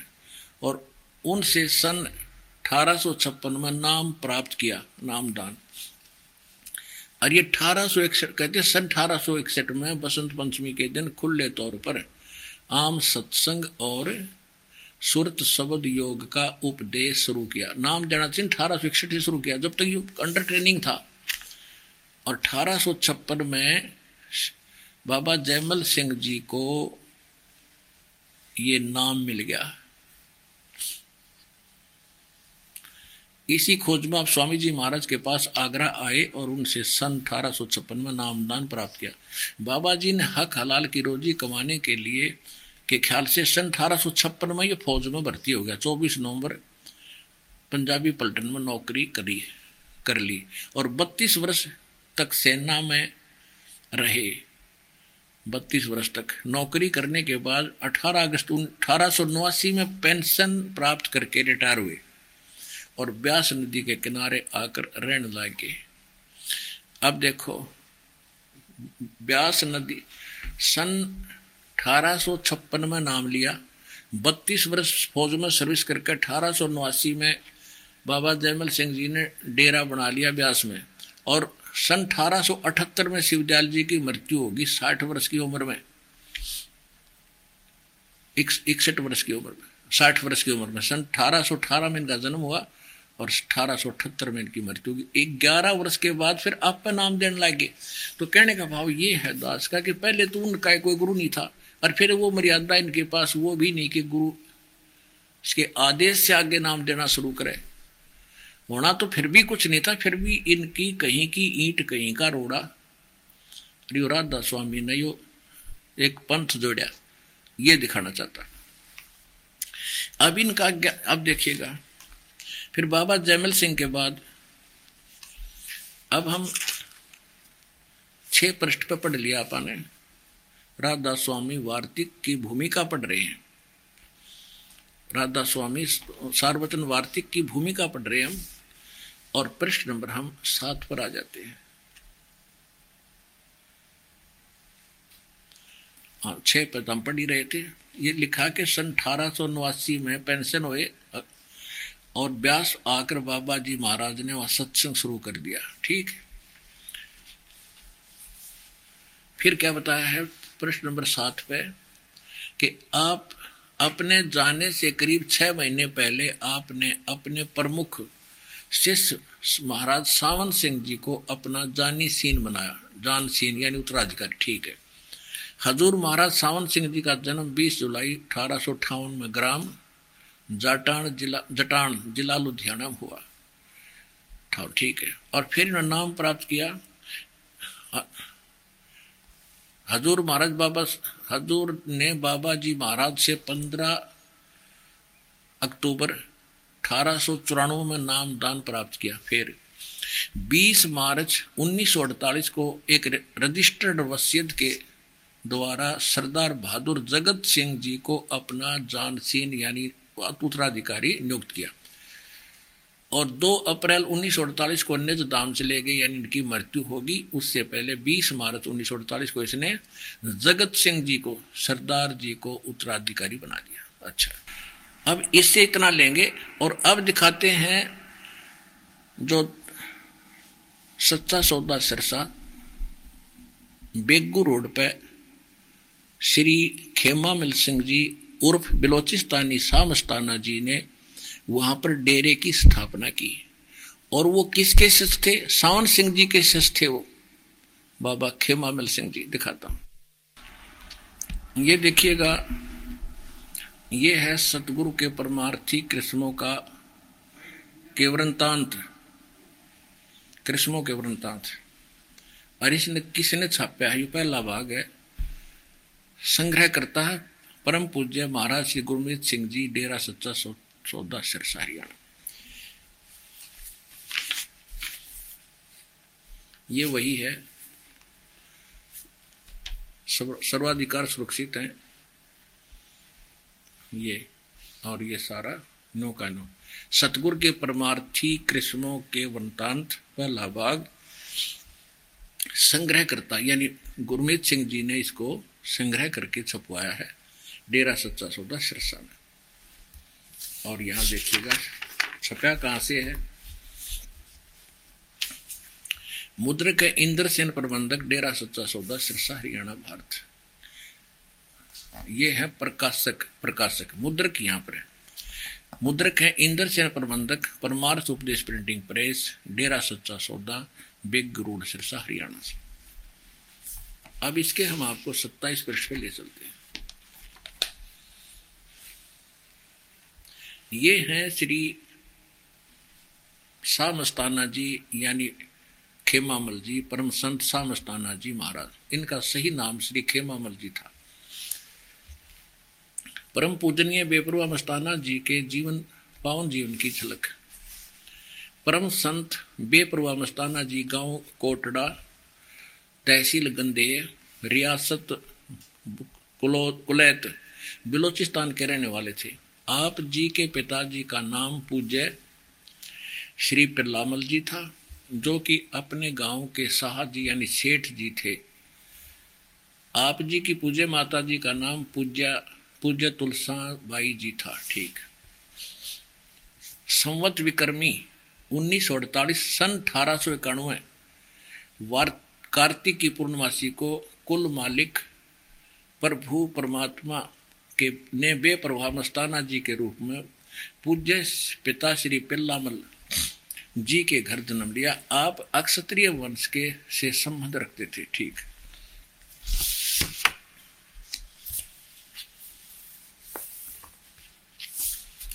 अब 25 पृष्ठ देखिएगा। वो 27 पृष्ठ था, ये 25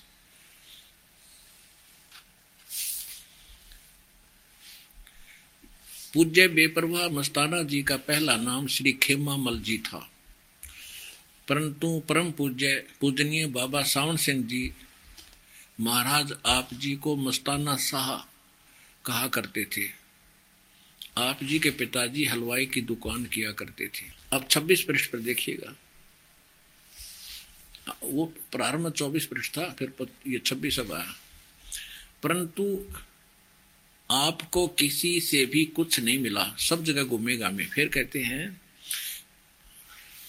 अंत में आप हजूर महाराज बाबा सावण जी के पास ब्यास पंजाब पहुँच गए। वहाँ पहुँचे, पहुँचते ही आप जी के मन को संतुष्टि व आध्यात्मिक शांति महसूस हुई, आध्यात्मिक शांति।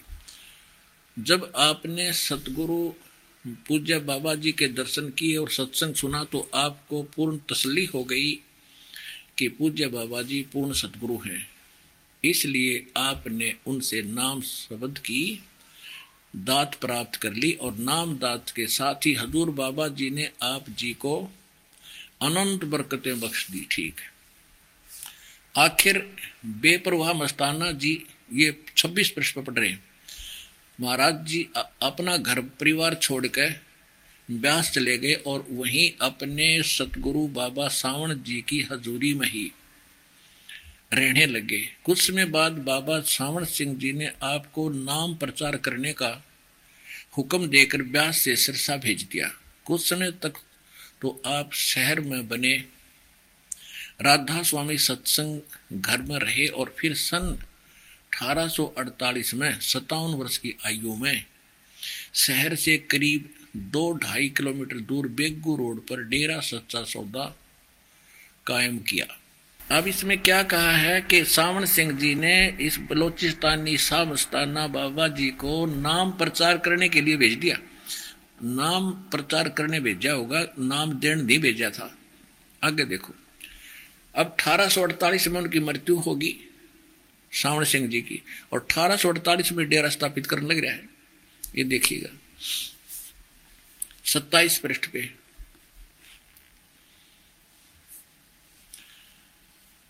बेपरवाह मस्ताना जी ने संगत के बार बार विनती करने और बाबा सावण सिंह जी के हुक्म से अप्रैल उन्नीस सौ उनचास में नाम दान देना शुरू किया।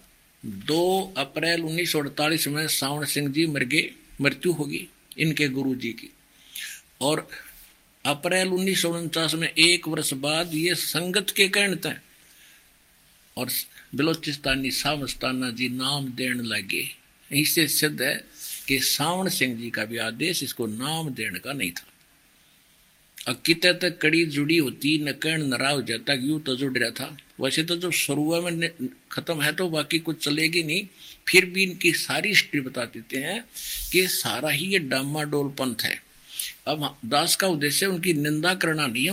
वो बोले श्रद्धालु जो उनके बैठे हैं उनके पास, उनको सतर्क कर हूँ कि आप जिस नौका में बैठे हो, या डूबेगी, और ये हमारी खड़ी है कति, ओके, इसमें आ जाओ। थारी जीवन रक्षा होगी। इतनी सी बात। अब आगे देखिएगा। पुणात्माओं अगर जरा से भी कुछ ध्यान से सोचेगा, कलेजा हिल जाएगा इंसान का। दास का उद्देश्य क्या है? ये देखिएगा। अब ये पृष्ठ है, तीस पृष्ठ पर हम पढ़ रहे हैं। वही पुस्तक। अगले दिन सत्रह अप्रैल को बेपरवा मस्ताना जी ने संगत को दिल्ली के कुछ मुख्य स्थानों पर घुमाया। और कहा ले गए? उसके बाद सब, सफदर जंग में कुछ राजाओं व महाराजाओं तथा तो निजामुद्दीन औलिया की कब्रों पर भी गए। कब्रों पर टिंडे लेने गए बता। भक्ति कब्रों पर जाने की होती है। क्या दिखाने लगे संगत को? देखिए। निजामुद्दीन औलिया की कब्रों पर भी गए और रात को वहीं पर सत्संग भी किया। अब यहाँ देखना कमाल की बात है। खेमा मल जी यानी बिलोचिस्तानी सामस्ताना जी सच्चा सौदा सिरसा का प्रवर्तक अब क्या बोल रहा है? क्या कह रहे हैं कि सावन सा, सावन शाही मौज ने यानी मेरे गुरुदेव जी ने इस गरीब मस्ताने की बॉडी में बारह साल काम किया परंतु किसी ने भी नहीं समझा और कुछ जीवों ने पूज्य बाबा जी से नाम दान के लिए प्रार्थना की। तो आपने स्पष्ट शब्दों में फरमाया, भाई, अब मैं, हम नाम शब्द मस्ताना, सतनाम जी की बॉडी में बैठ कर देंगे। ओ हो हो हो।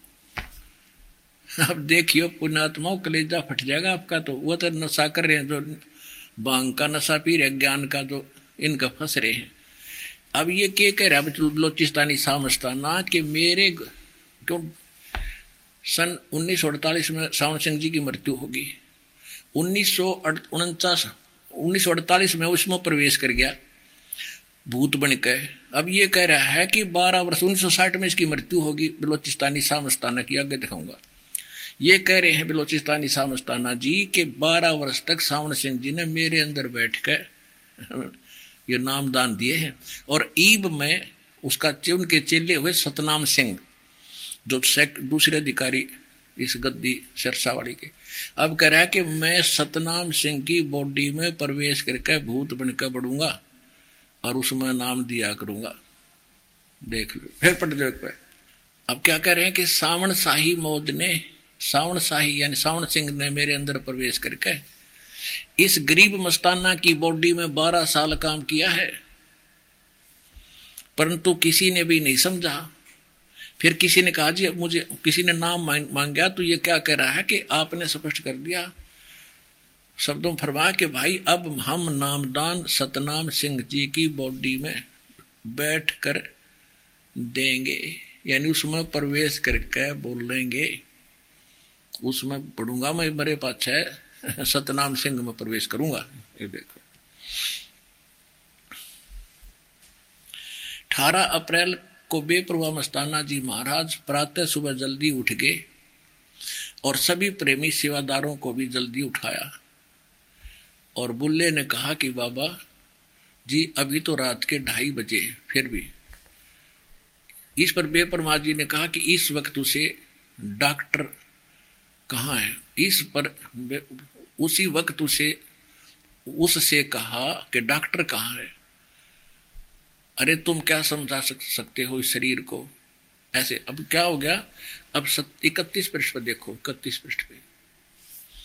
अब क्या कह रहे हैं कि बेप्रभा जी वहाँ के एक प्रेमी की कार में बैठ कर और पहाड़गंज और एक डॉक्टर की दुकान पर चले गए।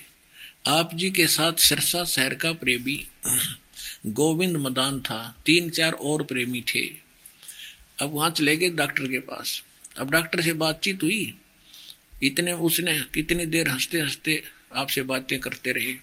इतने में डॉक्टर ने हुक्म के अनुसार बेपरवाह जी का इंजेक्शन लगा दिया। अब वहाँ बीमार थे। डॉक्टर ने कहा इंजेक्शन लाना पड़ेगा। तो इन्हें खेमामल जी ने कह दिया, लगा दो। उन्हें इंजेक्शन लगा दिया। इंजेक्शन लगने रिएक्शन कर गया, ये मर गए। ये परम धनी की मौत होगी, देखो। इतने में डॉक्टर ने हुक्म के अनुसार बेपरवाह जी के इंजेक्शन लगा दिया। और उसके साथ ही साथ ही, उसके साथ ही वहीं बेंच पर लेट गए स्वामी, ये बलोचिस्तानी जी। और तलियों तलियों में जलन का बहाना करके इंजेक्शन रिएक्शन करके सारा खाज माच गई। और धन धन सतगुरु का नारा लगा दिया। अर्थात 18 अप्रैल 1960 को सुबह दस बजकर पंद्रह मिनट पर अपना पंच भौतिक शरीर छोड़ दिया। छोड़कर अनामी देश में छमा गए। यो तो कह रहे हैं कि मैं बाऊँगा, सतनाम सिंह की बॉडी मरूँगा और ये नो के अनामी लोक में चले गए। ठीक, और देखो आगे। यह दृश्य देखकर डॉक्टर के पसीने छूट गए और वह बहुत चक्का रह गया। अब क्या होगा? बाबा जी के अनुयायी उसे बर्बाद कर देंगे और उस पर कत्ल का इंजाम लगाकर अदालत में सजा करवाएँगे। उसे अब कुछ भी नहीं सूझ रहा था। वह अब क्या करे? डॉक्टर की यह हालत देखकर साथ वाले प्रेमियों ने उनसे हौसला दे, देते हुए कहा कि आ, उसका कोई कसूर नहीं है। ये तो संत महात्माओं का अपना ही लेखा होता है। पूरी जाँच कर लेने के बाद सेवादार प्रेमियों ने वहाँ से तुरंत गाड़ी निकाल कर ले जाने का विचार किया। ठीक हो गया। इसी पृष्ठ पर हम पढ़ रहे हैं बत्तीस पृष्ठ पे आगे बत्तीस पृष्ठ पढ़ रहे हैं। अब यहाँ क्या कह रहे हैं कि वास्तव में देखा जाए तो ये थी बेपरवाजी यहाँ डेरे में रहते हुए अपना चोला बदलते। अब चोला बदलने का अर्थ क्या होता है कि एक शरीर छोड़कर दूसरे शरीर में जन्म, मरण में आना, इनके वचनानुसार जो इन्होंने लिख रखा है। ये आप मानते हैं, चोला वो छोड़ कर दूसरे चोले में बदल गए और कह रहे उसमें सतनाम सिंह की बॉडी में प्रवेश करेंगे। अच्छा अब यहाँ देखिए तैतीस पृष्ठ पे। अब यहाँ क्या लिखा है? डेरा सच्चा सौदा दरबार की नींव बेपरवाह मस्ताना जी ने 2 अप्रैल 1948 को अपने पवित्र कर कमलों द्वारा कच्ची ईंटों से रखी और 2 अप्रैल 1948 को सावन सिंह जी की मौत हो ली इनको तो ये भी नहीं पता था कि उनकी मृत्यु होगी कि ना होगी। फिर अप्रैल उन्नीस में संगत के कहने थे नाम देने लगे और उसके बाद अब इनकी क्या दशा हुई? श्री सावन सिंह जी पाँच नाम देते थे। इन्होंने नाम भी बदल लिए। तीन नाम देने लगे कालमूर सब स्वरूपी राम और सतपुरख। ये किसी खाते के नाम नहीं। ये तो भगवान के नाम है। यानी अब उपमात्मक उपमात्मक नाम है, जैसे जल पानी नीर, जल पानी नीर, जल पानी नीर करें जाओ। अकाल मूर्त का वही अर्थ है। जिस साकार भगवान की मृत्यु ना हो, और सतपुरुष का अर्थ अविनाशी परमात्मा शब्द स्वरूपी राम शब्द खंड होता नहीं, वो अविनाशी परमात्मा। तो चाहे अकाल मूर्त कहो, चाहे सतपुरुष कहो, एक ही बात, ये पर्यायवाची शब्द है। और उस, उसको तो हमने पाना है काल मूर्त को, शब्द स्वरूपी राम को तो पाना है। जैसे जल है, जल पानी नीर, जल पानी नीर कहते रहो। तो जल पानी के, जल से काम बनेगा, वो मिलेगा कैसे? जैसे हैंड पंप लगाना पड़ेगा, उसके प्रोसेस न्यारा है। तो ये मंत्र है, प्रथम मंत्र, सतनाम मंत्र और सारना मंत्र। ये उस अकाल मूर्त को पाने का प्रोसेस है, जैसे हैंड पंप लगाने के लिए बोकी मारनी पाइप लगानी और फिर ऊपर हैंड पंप लगाना। तो पाइप बोकी मार के माटी निकाल के पाइप नीचे पहुंचाना, ये तो सतनाम का काम है। जो ओ, दो अक्षर का नाम है, जिसमें एक ओम है और एक तत्व है। तो ये श्वास, उस श्वास की बोकी मारनी पड़ेगी आपने। और केवल सतनाम से भी बात नहीं बने। क्योंकि बोकी ने तो काम कर दिया, पाइप चलेगी पानी तक। मिला नहीं, फिर हैंडपंप लगाना पड़ेगा ऊपर। उस हैंडपंप से फिर हिलाएँगे, उसकी भी पूजा करनी है, उसकी साधना साधना करनी है। तो उससे जल मिलेगा तो सार नाम सतनाम तो वो की, समझ लो, और पाइप। और सार नाम है वो ऊपर की मशीन हैंड पंप और उसकी भी फिर हिलाना पड़ेगा, जब वो जल, पानी, नीर, अकाल, मूर्त प्राप्त होगा, वो सब स्वरूपी राम मिलेगा। और ये तीन नाम देने लगे ऐसा भगवान मिलेगा। तो ये सब भूले फिरे हैं। दास का उद्देश्य है कि पुनर्विचार करें और फिर अपना जीवन सफल कराएँ। इस दास के पास वो कंप्लीट कोर्स है, उस अकाल मूर्त के पाने का, उस सतपुरुष के पाने का। और ग्रहण करो। अब इनके बाद क्या है? इनके तीसरी, दूसरी गद्दी वाले हैं श्री सतनाम सिंह जी।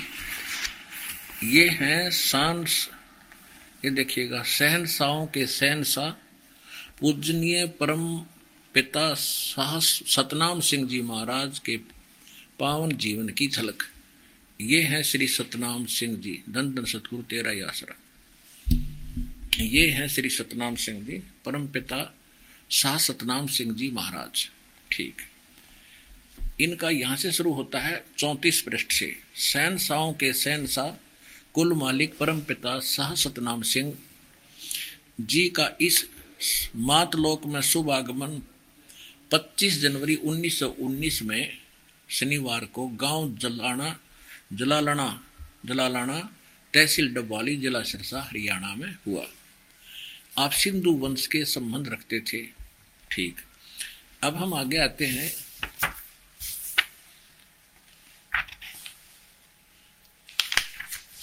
हम थोड़ा सा पढ़ेंगे। ये देखिएगा। ये प्रश्न नंबर पचास पे देखिएगा। पृष्ठ नंबर पचास पे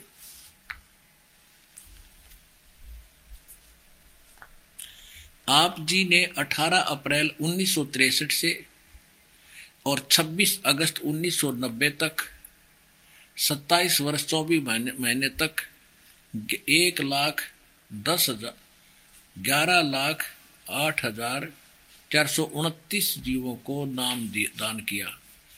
कितने में? सत्ताईस साल में ग्यारह लाख आठ हज़ार चार सौ उनतीस जीवों को नाम दिया। कब से? उन्नीस सौ तिरसठ से लेकर उन्नीस सौ साठ, नब्बे तक।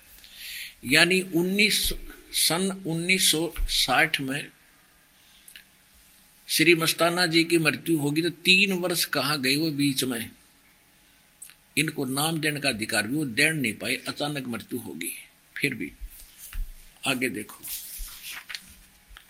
अब हम यहाँ पढ़ेंगे तिरपन पृष्ठ पे।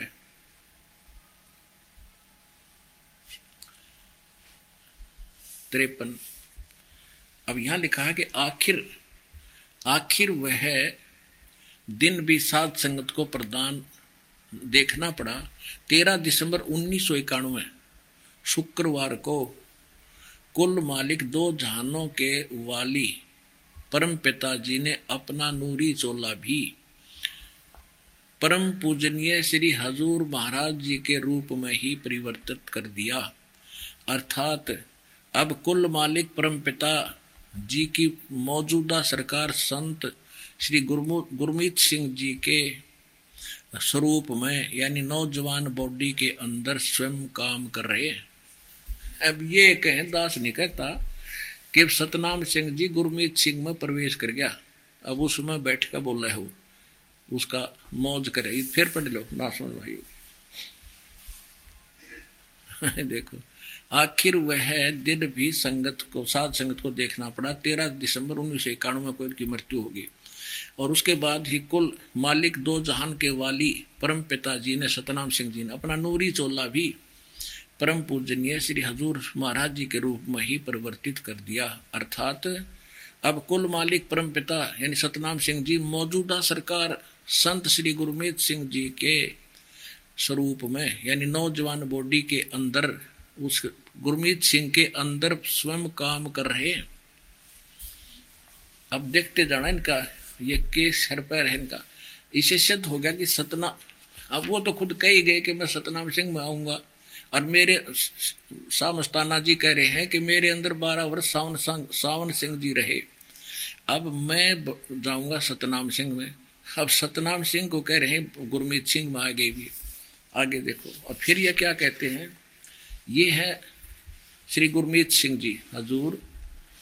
श्री हजूर महाराज, मौजूदा सरकार, पाव के पावन दर्शन। परम पूज्य श्री हजूर महाराज जी का जन्म 15 अगस्त सन उन्नीस मंगलवार को गुरुसर मोड़िया जिला श्री गंगा, गंगानगर राजस्थान में एक उच्च घराने में हुआ, ठीक है।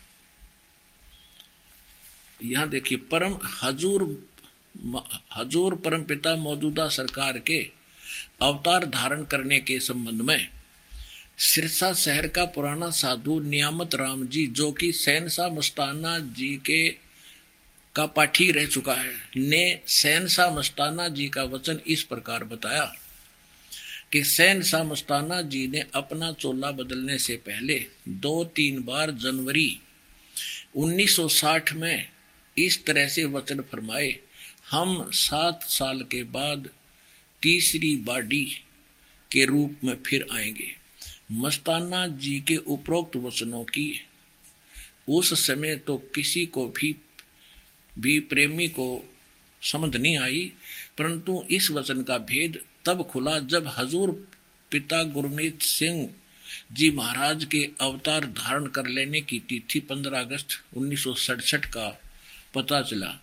तो वे सन 1860 में फरमाए वचन कि उन्नीस सौ सड़सठ में पूरे सात साल होते हैं। अब ये क्या कहना चाहा इन्होंने?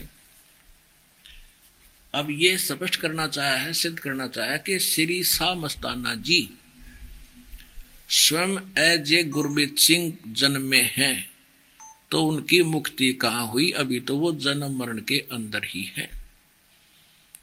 अब आपके सामने दास ने अपने तरफ़ से एक शब्द नहीं बोला, इनकी पुस्तक पढ़ाई है। अब इनकी ये दशा होनी थी किस लिए? सतगुरु पुरुष कबीर हैं ये चारों युग परमाने ये झूठे गुरुआ मर गए भाई हो गए भूत मसाट जिस साधना के करते करते शिवदयाल जी प्रेत बने तो बाकी का के बनेगा, इसमें कहने की आवश्यकता नहीं समझण की ज़रूरत है पुनः तो अब इन राधा स्वामी पंथ वालों की थोड़ी सी ज्ञान की झलक दिखा दूँ। और इनके नाम दिखा दू। ये कौन से नाम जप हैं? सच्चा सौदा सिरसा वालों का बताई दिया। अकाल मूर्त सब स्वरूपी राम सतपुरुख और शिवदयाल जी कौन सा नाम जाप कराया करते? ओंकार रंकार ज्योति निरंजन, सोहम और सतनाम। सतनाम भी का एक नाम है। पाँच नाम जाप करते। और तुलसीदास हाथरस वाले कहते पाँचों नाम काल के जानो। ये पाँचों नाम काल के जानो। तब दानी मन शंका आनो। पाँचों नाम जीव जो भाख्या और छठवा नाम गुप्त जब राख्या। इन पाँचों से अलग एक और नाम है छठा और फिर आदि नाम उनसे भी नारा है, देखिएगा। पहले घट रामायण तुलसी दास जी वाली सुनाते हैं। और ये पहला भाग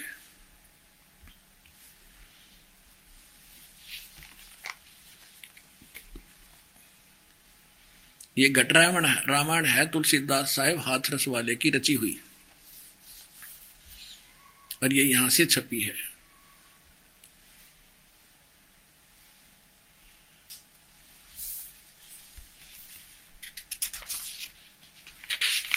इसके सत्ताईस प्रश्न तो आपसे पढ़ाते, थोड़ा सा बहुत कुछ समझ में आ जाएगा। ये पाँच नाम जाप करने वाले थे इनका ये सत्ताईस पृष्ठ है। अंड पिंड भेद और अंड ब्रह्मांड का। अब क्या करे? अंतर गुफा ता चल जाऊँ, ता साहिब के दर्शन पाऊँ।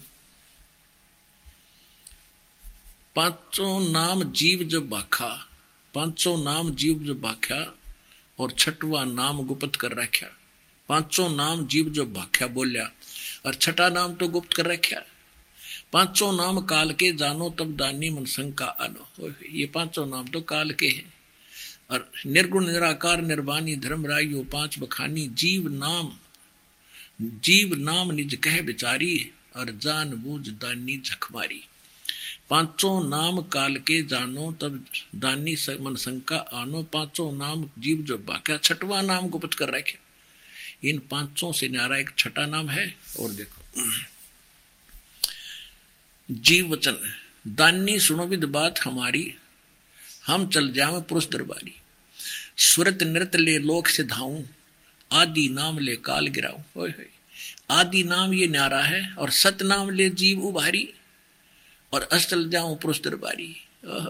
उन पाँच नामों से अलग हैं। ये है वो नाम। आदि नाम तो सार नाम है, सतनाम ये दो अक्षर का है। एक ओम और दूसरा तत्व आपको दिया जाता है। तो इससे है पाँचों नाम के बाद ये दो मंत्र हैं जिनसे मोक्ष होगा। और ये पाँच पाँचों नाम थे जो रंकार ओंकार ज्योति ये तो काल के हैं। और ये सिद्ध हो गए कि श्री शिवदाल जी भूत बढ़ गए, इन नगा जाप करते करते, और वही ज्ञान, वही नाम, नो का नो, सच्चा सौदा सिरसा, और जगमाल वाली, और वही ज्ञान, जय गुरुदेव जय गुरुदेव जी ने जो मथुरा में चलाया, तुलसीदास जी ने, वो तुलसीदास जी अलग थे। और ये तुलसीदास जो हाथरथ वाले थे, ये कबीर साहब की वाणी पढ़ा करते इनको ये तो पता लग गया, भगवान की वाणी पढ़ने तक आदि नाम अलग है, सतनाम न्यारा है, और वो पाँच नाम तो काल के हैं। इसको ये भी नहीं इसको भी नहीं पता था, पाँच नाम कौन से हैं। ना ये आदि नाम कौन सा और सतनाम कौन सा है। इस आथर्स वाले को भी नहीं पता था, लेकिन परमात्मा की वाणी से पढ़कर इसको इतना ज़रूर महसूस हो रहा था कि वो दो नाम और हैं। अब ये स्पष्ट कर दिया है कि पाँचों नाम काल के रुष्ट छठा आदि सतनाम और उससे नारा फिर आदि नाम और है। उनसे मोक्ष होगा। अब ये इनका ज्ञान कैसा था? ये कहते हैं ना, हमारे गुरुओं ने जो ज्ञान बोल दिया, हमने वेद और गीता की आवश्यकता नहीं। वो भी तो किसी ने बोल ले और लिखे हैं। इनके गुरुआ का ज्ञान सुनाता हूँ, दो मिनट लगे देखिए। ये सार्वचन वार्तिक, राधा स्वामी वार्तिक, वही की वही। और ये कहाँ से छपी है? ये कहाँ से छपी है दिखाता हूँ। ये वही है। प्रकाशक है जगदीश चंद्र सेठी सेक्रेटरी राधा स्वामी व्यास, डेरा बाबा जयमल सिंह और उन्नीस सौ इकसठ में पहला संस्करण हिंदी में तो उन्नीस सौ इकसठ में। लक्ष्मी ऑफसेट प्रिंट दिल्ली से छपा है, यहाँ से। यह भी वही है।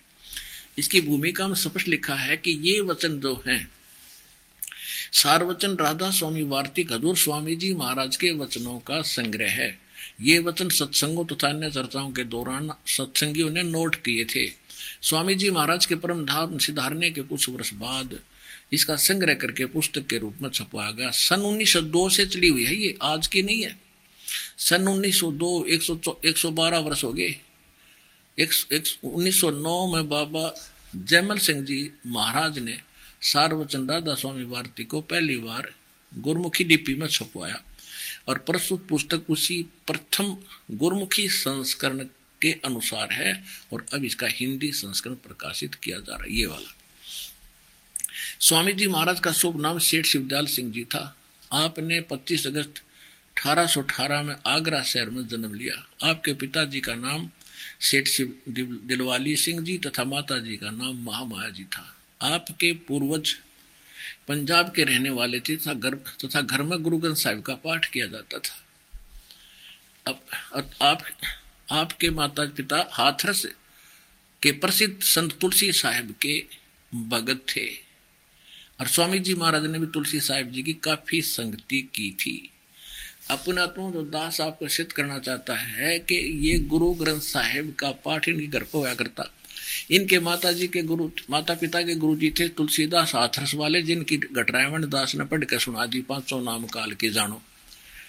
तो ये गुरु ग्रंथ साहिब में अगर ये मंत्र होता, सतनाम नानक साहिब जी वाला, जो समुद्र की साखी में वो खुद उच्चारण करके मर्दाना को सुनाते हैं और फिर उनको झटका देते हैं। ये है वो सतनाम दो अक्षर का। अरे न कह भी नहीं पता। अगर गुरु ग्रंथ साहब में ये नाम होता तो ये नकली भी ये नाम देते पाते। तो आज दास कैसे सिद्ध करता कि ये नकली है? क्योंकि इनको अधिकार है नहीं, इनका कोई गुरु नहीं। और ये नाम ये देते होते तो सब ये कहते हमारे गुरु जी भी तो वही मंत्र देते दो अक्षर का।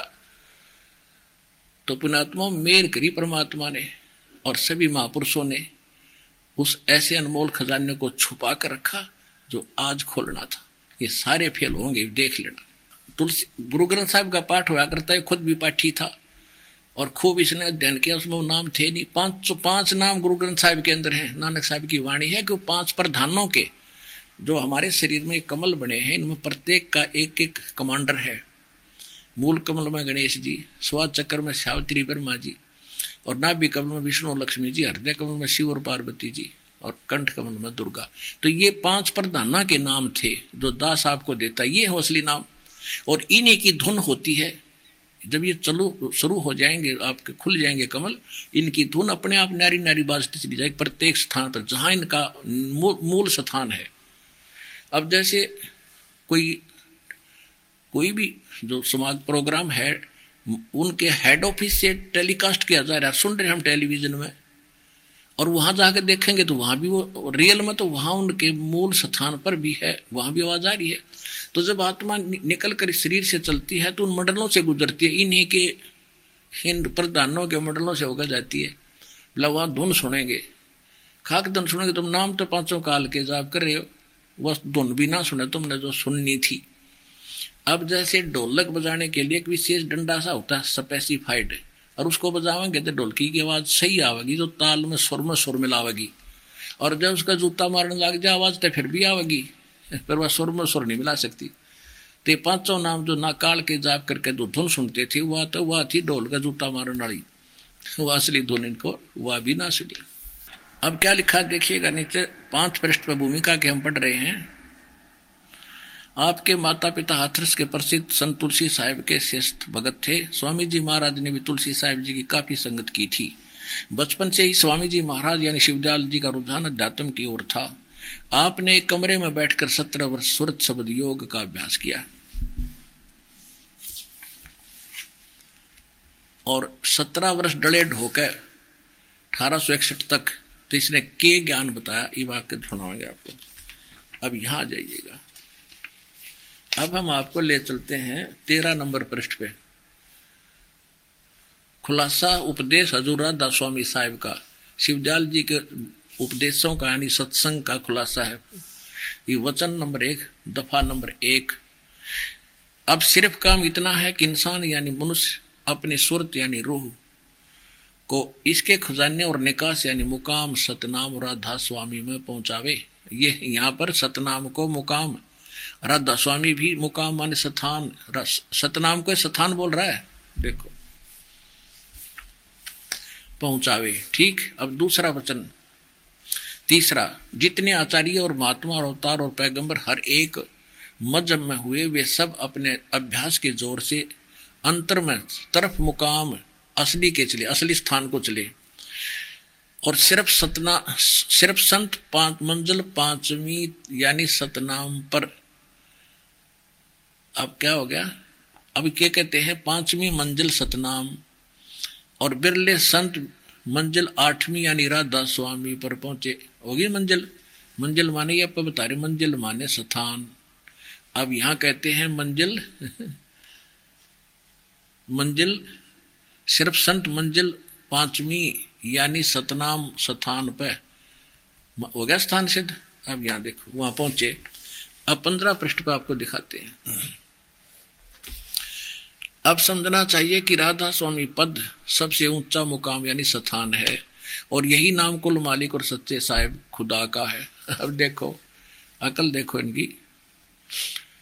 कहते हैं, भारत की राजधानी दिल्ली है और प्रधानमंत्री का नाम भी दिल्ली है।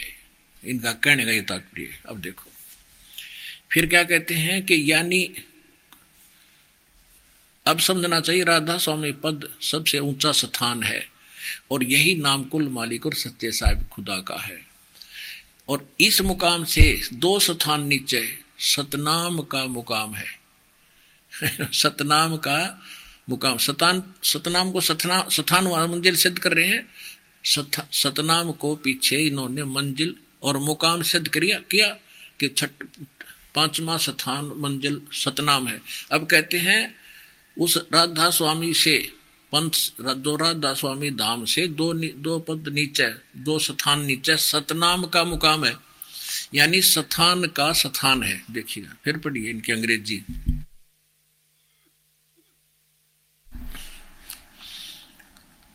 इस मुकाम से दो स्थान नीचे।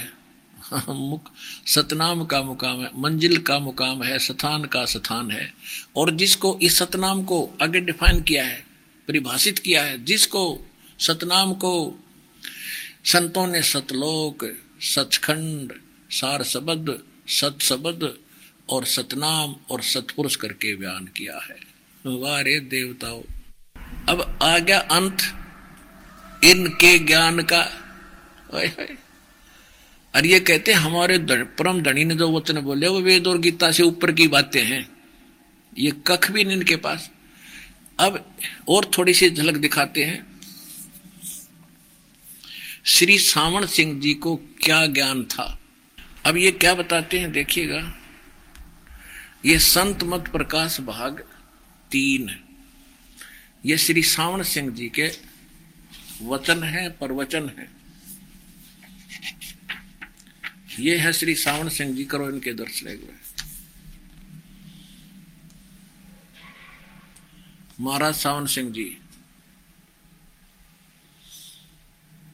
और ये संत मत प्रकाश भाग तीन। और ये कहाँ से छपा है?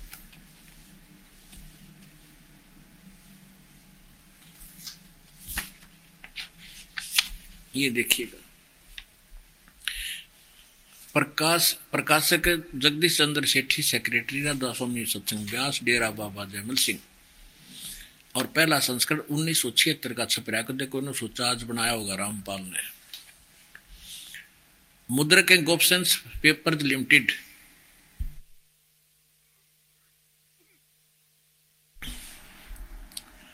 ये सारा वही है। अब हम इसके चलते हैं 102 पृष्ठ पे। ये है संत मत प्रकाश भाग तीन। अब यहाँ क्या बताते अब शिवदयाल जी की वाणी को और श्री सावन सिंह जी वो कर रहे हैं, डिफाइन कर रहे हैं, अनुवाद कर रहे सतपुरुष सतनाम कहाई, ये शिवदयाल जी की वाणी है। सतपुरुष ही सतनाम कहा जाता है, और सतलोक निज जाया पाए, आया पाई। पाया आई। अब देखो सतपुरुष सतनाम कहा कहा जाता है शिवदयाल जी की वाणी है या। शिवदयाल जी के अमृत वचन है कि सतनाम सतपुरुष ही सतनाम कहाई और सतलोक निज पाया आई। आप देखो क्या क्या अनुवाद करते सचखंड या सतनाम, ये चौथा लोक है। और सभी के अंदर है। अगर यह सतगुरु से राह लेकर मेहनत करके अंदर पर्दा खोल ले तो सचखंड पहुँच सकता है। सचखंड पहुँच सकता है। अब यहाँ देखिए, ये वाणी क्या कह रही है? सतपुरुष ही सतनाम कहा जाता है। शिवदयाल जी अनुवादक इसको फेरबदल कहते हैं? सचखंड या सतनाम, ये चौथा लोक है। सतलोक कहो, चाहे सतनाम कहो, फिर सतपुरुष भी आप हो गया। सत, सतपुरुष सतनाम कहा। तो सतनाम को यहाँ चौथा लोक बताया। शिव, श्री सावण सिंह जी ने, यानी श्री खेमा मल बलोचिस्तानी सामस्ताना जी के गुरु जी ने, बलोचिस्तानी सामस्ताना जी कौन है?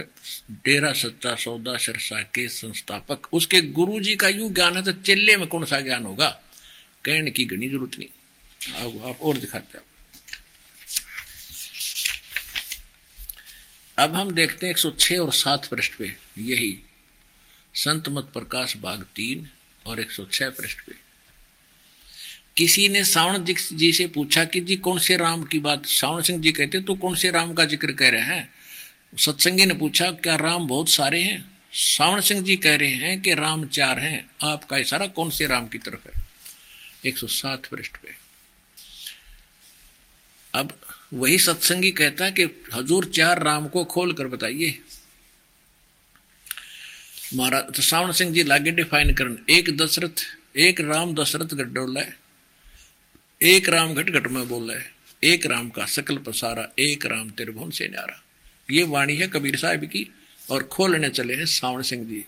पहला राम राजा दशरथ के बेटे थे, त्रेता युग में ठीक घना नहीं पढ़ेंगे और दूसरा राम मन, एक राम तो रामचंद्र है, दूसरा राम मन जो घट घट में व्यापक है, और तीसरा राम ब्रह्म है, जो सारी त्रिलोकी को पैदा करता है, पालता और नाश करता और चौथा राम सतनाम है, यो असली राम है। वारे देवता। अब इनका सतनामा ना समझ मारा। कहते सतनाम या सचखंड, ये चौथा लोक है। वहाँ चौथा लोक बताओ सतनाम को। और यहाँ कहते हैं कि यो यो चौथा राम है। चौथा राम है। हो गया इसका अंत। अब आपको दिखाते हैं सचखंड की सड़क। डेरा सच्चा सौदा सिरसा वालों का पहला भाग। इस नाम के हेडिंग न पटका आदमी कटका मर जा। ने सोचा भाई गए राम मिला। सच सच सचखंड की सड़क, मेटल रोड दिखे ना इसमें यू किसे खड्डे हैं, इसके अंदर दिखाऊँगा, मेटल रोड है इसका कैसा ज्ञान है, देखिएगा। ये सचखंड की सड़क, पहला बाग। और सतनाम सिंह जी, गुरमीत सिंह जी के गुरुदेव जी का यो लिखा हुआ है। सर्वाधिकार सुरक्षित है धन सतगुरु तेरा आसरा सचखंड की सड़क, पहला भाग। दासन दास, हजूर महाराज सतनाम सिंह जी, डेरा सच्चा सौदा सरसा हरियाणा। और प्रकाशक वही इंद्रसेन प्रबंधक, डेरा सच्चा सौदा सरसा हरियाणा, भारत। मुद्रक हैं इंद्रसेन प्रबंधक, परमार्थ उपदेश प्रिंटिंग प्रेस डेरा सच्चा सौदा सा सतनाम सिंह मार्ग, सिरसा, हरियाणा, फ़ोन नंबर इतने इतने ठीक है। इसके आपको ले चलते हैं। 226 पृष्ठ पे सचखंड की सड़क। ये 226 पृष्ठ पे। यहाँ ये वाणी है अलखनामी आया रे सारा देश छोड़ के, जी छोड़ के, मैं आया तेरे तेरे लिए प्यारे देश छोड़ के। अच्छा इसका अनुवाद यहाँ श्री सतनाम सिंह जी कर रहे हैं। अलखनामी आया सारे देश को छोड़ के, जी छोड़ के। त्रिलोकी या की त्रिलोकी सथूल, सूक्ष्म और कारण। जबकि त्रिलोकी है, त्रिलोकी कौन सी है वास्तव में? पृथ्वीलोक, स्वर्गलोक और पाताल लोक और ये कहें सथूल, सूक्ष्म और कारण या त्रिलोकी। कोई ज्ञान होता है? सारा हुआ बाई का ज्ञान है इसका? देख। त्रिलोकी सथूल, सूक्ष्म और कारण। तक की सारी रचना काल निरंजन के ने की है। संतों का देश सचखंड या सतलोक है। और वही सतपुरुष या आदि पुरुष का स्थान है, ठीक? अब देखो, ये तो कितना सुन ली इनका समझ में आ गई भाई तो स्थान लग गए है। इनने यहाँ तो ठीक लिख दिया कि सचखंड सतनाम जो है, न सचखंड और ये जो सतलोक है, सचखंड सतलोक को, ये वो स्थान है जहाँ सतपुरुष रहता है। ये तो सुन लिया किसी तरह। आगे देखिए, चोर चोरावे तुमड़ी गड्ढे पानी में, वो गड्ढे हुआ ऊपर सच्चाई छनी ना। झूठ छुपया करे छूट, झूठ इनके सामने दिखेगी। अब आगे देखो। अब ये कह रहे हैं कि संतों का देश सचखंड या सतलोक है, ठीक। और वही सतपुरुष या आदि पुरुष का स्थान है, ठीक। और ये सत, अब सतलोक के बारे में कह रहे हैं, सतलोक के बारे में। वह अजर, अमर, अविनाशी और सदा एक रस है, यो स्थान। सतलोक स्थान जो है, वह अजर, अमर अविनाशी और सदा एक रस है। वहाँ चेतनता ही चेतनता है, प्रकाश ही प्रकाश है। यानी कोई रचना नहीं। नीचे पिंड तक की कुल रचना का आदि और अंत वही है। उसी को, इस सतलोक को सतनाम सत शब्द और सार शब्द कहा जाता है। वारे देवताओं, एक कुएँ का पानी समझ लियो। तो शिवदयाल जी भूत बने।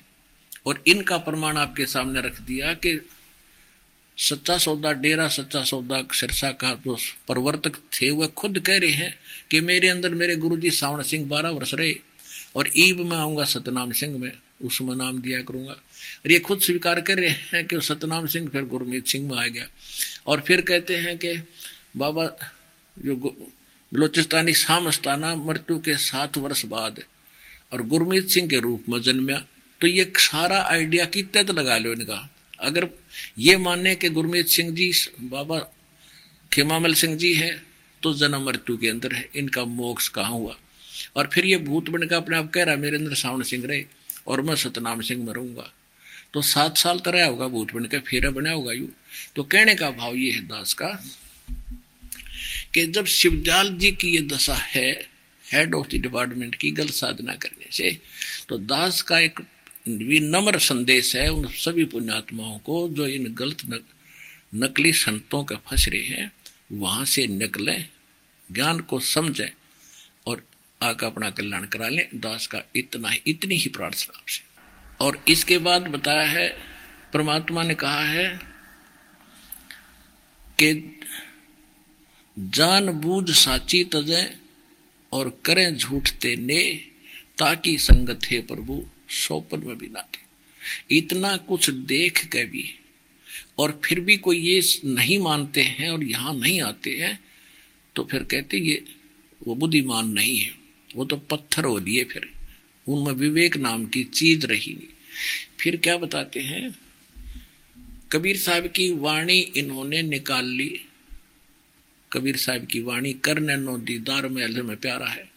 और उसके अंदर ये पाँच नाम ओरिजिनल भी है तो दास आपको देता है।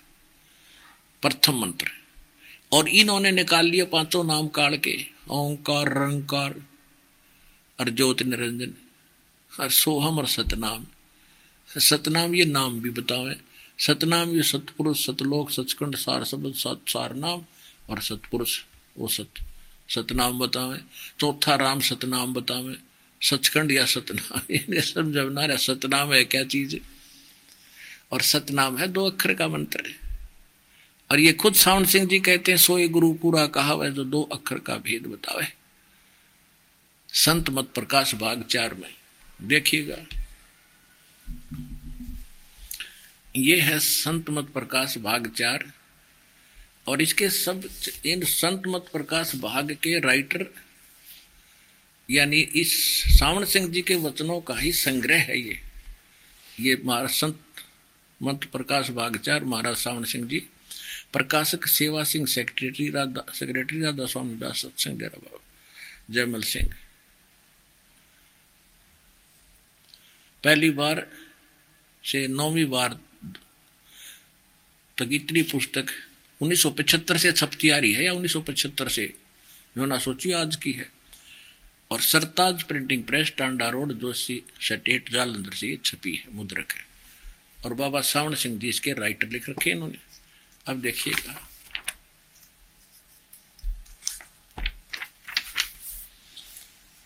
अब इसके दो सौ इकसठ पृष्ठ पे हम आगे। अक्सर रूप नृत्य चाली छोड़ दिया देश बिगाना। यह संसार क्षर है और अक्सर है वो ब्रह्म है। अक्सर को ब्रह्म बताओ। दास ने आपको आज दिन के सत्संग में सुनाया था, तीन पुरुष हैं सरपुरुष अक्षर पुरुष और परम अक्षर पुरुष सरपुरुष तो ये ब्रह्म है, ये अक्षर पुरुष ब्रह्म बता रहा है। सरपुरुष तो ब्रह्म है अक्षर पुरुष ये पर ब्रह्म है, और परम अक्षर ब्रह्म ये सत्य पुरुष आदि पुरुष परम अक्षर ब्रह्म है। तो यहाँ वो संकेत तो है कोई और तो कहते हैं, जिसने ज्ञान न्यूतन उवा बाई बोलेगा, देखिए। यह संसार सर है और अक्षर है, वह ब्रह्म है। और नी अक्षर पार ब्रह्म है। जब यह संसार बना, हम इस महल दुनिया में गुजारा करते आ रहे हैं। किंतु अब गुरु की कृपा से आत्मा इस महल को छोड़कर सतलोक जा रही है। गुरु ग्रंथ साहिब में बड़े गहरे और गुप्त रहस्य हैं। एक स्थान पर आता है। अब सावन सिंह जी कह रहे हैं, गुरु ग्रंथ साहिब में ऐसा लिखा है, बावन अक्षर लोक तरह सब है, इनके, सब कुछ इनके माही, वे अक्षर खिर जाएँगे वो अखरीन बनाई, और बिल्कुल सही है। अब जैसे परमेश्वर ने स्वयं आकर कहा कि वेद हमारा भेद है, पर वेदन, ना वेदन के माही, और जोन वेद से मैं मिलो वेद जानते नहीं। अब कबीर साहब कहते हैं, सोहम शब्द हम जग में लाए, सार शब्द हमने गुप्त छिपाए। सोहम शब्द उन अक्षरों में नहीं है, उन बावन अक्षरों से निर्मित वेद और गीता में नहीं है। वो तो उनसे न्यारा है, वो परमात्मा आकर बोला है। या महापुरुषों को बताया उनको। तो इसका अर्थ तो ये है, और ये क्या कह रहे हैं? अब बावन अक्षर संस्कृत भाषा के हैं। शायद ही कोई ऐसी भाषा है जिसके बावन अक्षर हैं अक्षर हैं। इस संसार का सारा मसाला बावन अक्षरों में आ जाता है। पेंड अंड का हाल तो बावन अक्षरों में आ गया, और आगे दो अक्षर और हैं। जो पार ब्रह्म है, यानी आज्ञा है, वो यहाँ नहीं है। गुरु ग्रंथ साहिब में लिखा है कि जे तू पढ़ा पंडित बिना दुई अक्षर दुई नावा, परमत नानक एक लंघाए जे कर सत समावा। नानक साहब जी कह रहे हैं कि पंडित जी, यदि तेरे पास वो दो अक्षर का नाम नहीं है ना तो क्या फ़ायदा है मेरे इस वेद और गीता को कंठस्थ याद करने का? और उसके अतिरिक्त एक नाम और है, परमत नानक एक लगाए जे कर सत समावा। इन दो तो अलग एक नाम और भी है, इन दो से नारा एक नाम और है। आगे देखो। फिर कहते हैं, ये क्या कह रहे हैं? इस, ये था गुरु ग्रंथ साहिब की वाणी नानक साहिब जी की और अनुवाद कर रहे हैं सावण सिंह जी।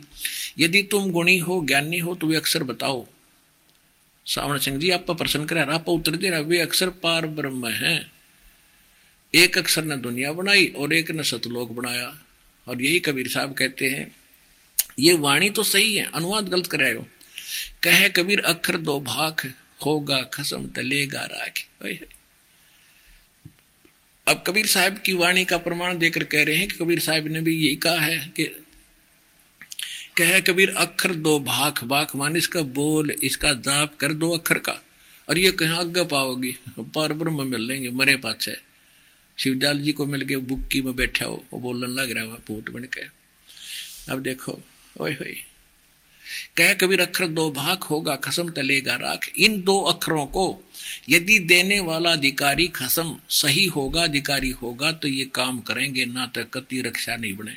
और फिर आगे बता है अब गुरु नानक साहब की वाणी है कि एक अक्षर हर मन मन वसे दानक होत निहाल। इन दो नारा एक अक्षर और है जिसको सार नाम कहते हैं, आदि नाम कहते हैं। अब फिर दो सौ बैसठ पृष्ठ पर देखिएगा, इसके दो सौ बैसठ पृष्ठ। संत मत भाग चार एक स्थान पर फिर गुरु साहिब कहते हैं, वेद कतेब सिमरत, सब शासक इन पर ढ्या मुक्त न हुई। और एक अक्षर जो गुरुमुख जाप है, इस एक अक्षर सार नाम का भी जाप करना है। इस पर में प्रत्यक्ष प्रमाण है नानक साहब जी की वाणी में। और तिसकी निर्मल सोई, उसका कल्याण होगा। सात सौ सैतालीस पृष्ठ पे। अब देखो, अब ये देखो क्या बोल रहे हैं। एक अक्षर वह अक्षर आपके अंदर है वो दो अक्षर और ये गुरु जी का तो जाप करना है। वह अक्षर आपके अंदर है अक्षर और पार ब्रह्म में जाकर मिलेंगे, मरे पाछे मिलेंगे, रहते रहेंगे और ये खुद कह रही है तो जाप करने हैं। कबीर साहब की वाणी का प्रमाण आप बोल रहे हैं, कह कबीर अक्षर दो भाग, इनका जाप करे। रोगा खसम ते लेगा राख। ये अनुवाद क्या करे, अपनी बकवाद को, संतों की यथार्थ वाणी को लिख कर और झूठ अनुवाद करके दुनिया भ्रमित कर दी। और वाणी समझ कर कि वो बोलने हैं, जाप करने दो अक्षर के, यू कहे पारपुर में मिल लेंगे आगे जाके, मरने के बाद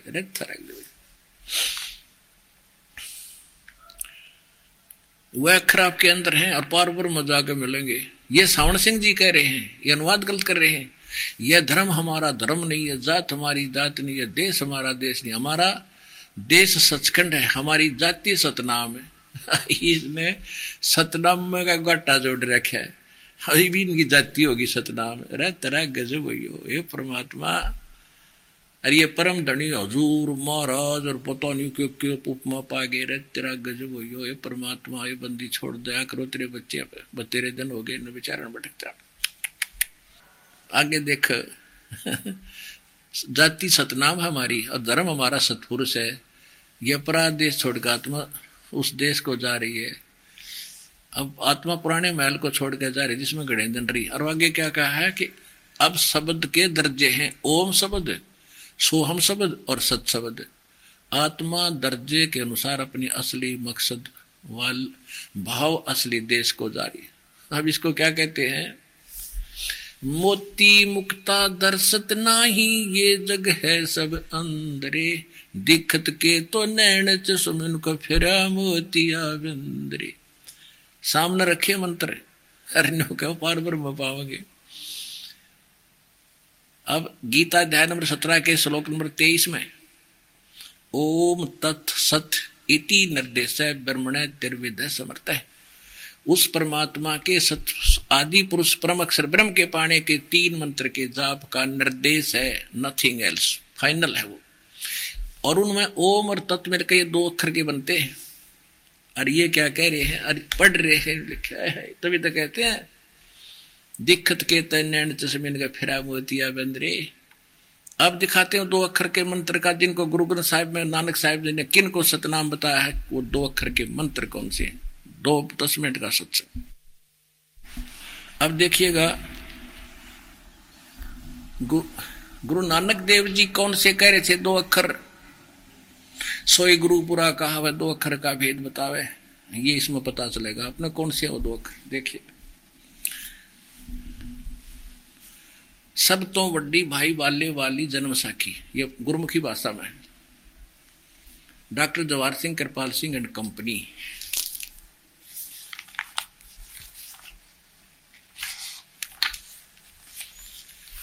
ओम एक ओंकार सतगुरु प्रसादी।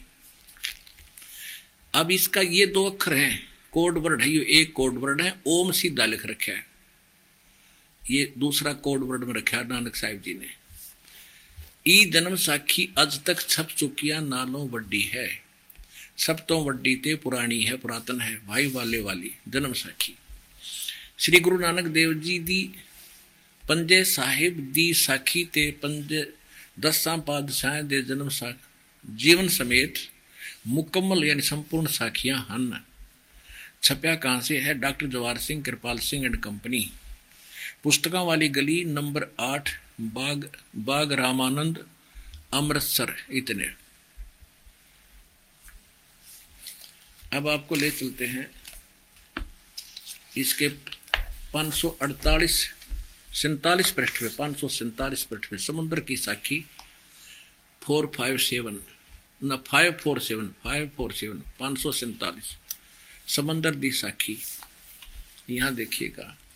बाला संधु उवाच बालाजी बोले, ताते हे गुरु अंगद जी अंगद जी को सुना रहे हैं। जद गुरु नानक देव जी अजित्य को पासों विद्या होए ता, मर्दान ने किया सच्चे पातशाह जी असा समंदर ता देखिया पर लंका ना देखी जिथे रामचंद्र जी चढ़ाई की है ता गुरु नानक जी किया चलो भाई बाला ते मरदाना तुहानू रंज नहीं करना अखी मिटो चा अखी मीट के खोलिया ता समुद्र दे कंडे जाई खड़े हुए ते आखन लगे बाला ते मरदाना मेरे पीछे पीछे चले आओ मुखों वाहे गुरु वाहे गुरु ते आगे आगे गुरुजी और तुर पे जैसे धरती ऊपर तुरदे सन। उसी तरह समुद्र ऊपर तुर पे जा चले जावण ता पीछे बाला ते मर्दाना जावण ता मर्दान विचार की कि गुरु नानक देव जी, ओम सोहम जप दे जाते हैं ता मर्दाना भी ओम सोम लगा जपण और लग गोते खावण ता गुरु नानक जी देखण देखन ता मर्दाना गोते खांदा है ता गुरु जी किया मर्दाना गुरु जी दी करने वल नहीं देखना गुरुदेव वचना पर चलना चाहिए तू मर्दाना वो आख जो असा आखिया है ता मर्दान फेर मर्दाना फेर लगा वाहे गुरु वाहे गुरु कहने ता फिर जल पर उसी तरह जल ऊपर उसी तरह तुरन उसी तरह तुरन लगा अब ये है वो दो अक्षर, ये है दो अक्षर का भेद बतावा छो गुरु पूरा का। और गुरु नानक देव जी ने एक प्राण संगली नाम का एक विशेष ग्रंथ बनाया था, जिसमें इसका विशेष भाव, पूरा वर्णन था। तो इसी के कारण गुरु ग्रंथ साहिब को जब जिलद बनाने लगे, सब महापुरुषों की वाणी इकट्ठी करके रखने लगे गुरु ग्रंथ साहिब का रूप दिया तो उस समय पाँचवें गुरु साहिब जी ने अर्जुन देव श्री अर्जुन देव जी ने वो प्राण संगली पढ़ी। तो उसमें ये दो अक्षर के नाम की विशेष व्याख्या थी। तो उसको इस गुरु ग्रंथ साहब से बाहर ही रख लिया। इसमें आने ही नहीं दिया उस उस, उस विचार को। क्यों? इस दृष्टिकोण से कि इसमें तो विशेष मंत्र गणा लिखा है प्रमाण के साथ दो अक्षर वाला। और ये थी गुरु ग्रंथ साहब में हमने उसके रख दिया तो सिख बच्चे पढ़ेंगे और गुरु नानक देव जी की उस आज्ञा की अवहेलना हो जाएगी। जिस अवहेलना करने से मर्दाना की मौत होगी होती, कि ये नाम नहीं जपना। जिस दृष्टिकोण से गुरु ग्रंथ साहिब में वो दो अक्षर के मंत्र नहीं रखे अलग अलग स्थानों पर तो हैं भिन्न भिन्न करके वो समझ में नहीं आ सकते। तो जिस इसी कारण से अब दया हुई दाता की कि गुरु ग्रंथ साहब में ये ना रखे गए तो अच्छा हुआ, ना तो नकलियाँ के हाथ में होती है। अब ये प्रमाण हो गया कि गुरु नानक जी कौन सा नाम जाप करा करते तो ये बता दिया आपके सामने, ये दास है पूरा गुरु, और कल्याण कराओ।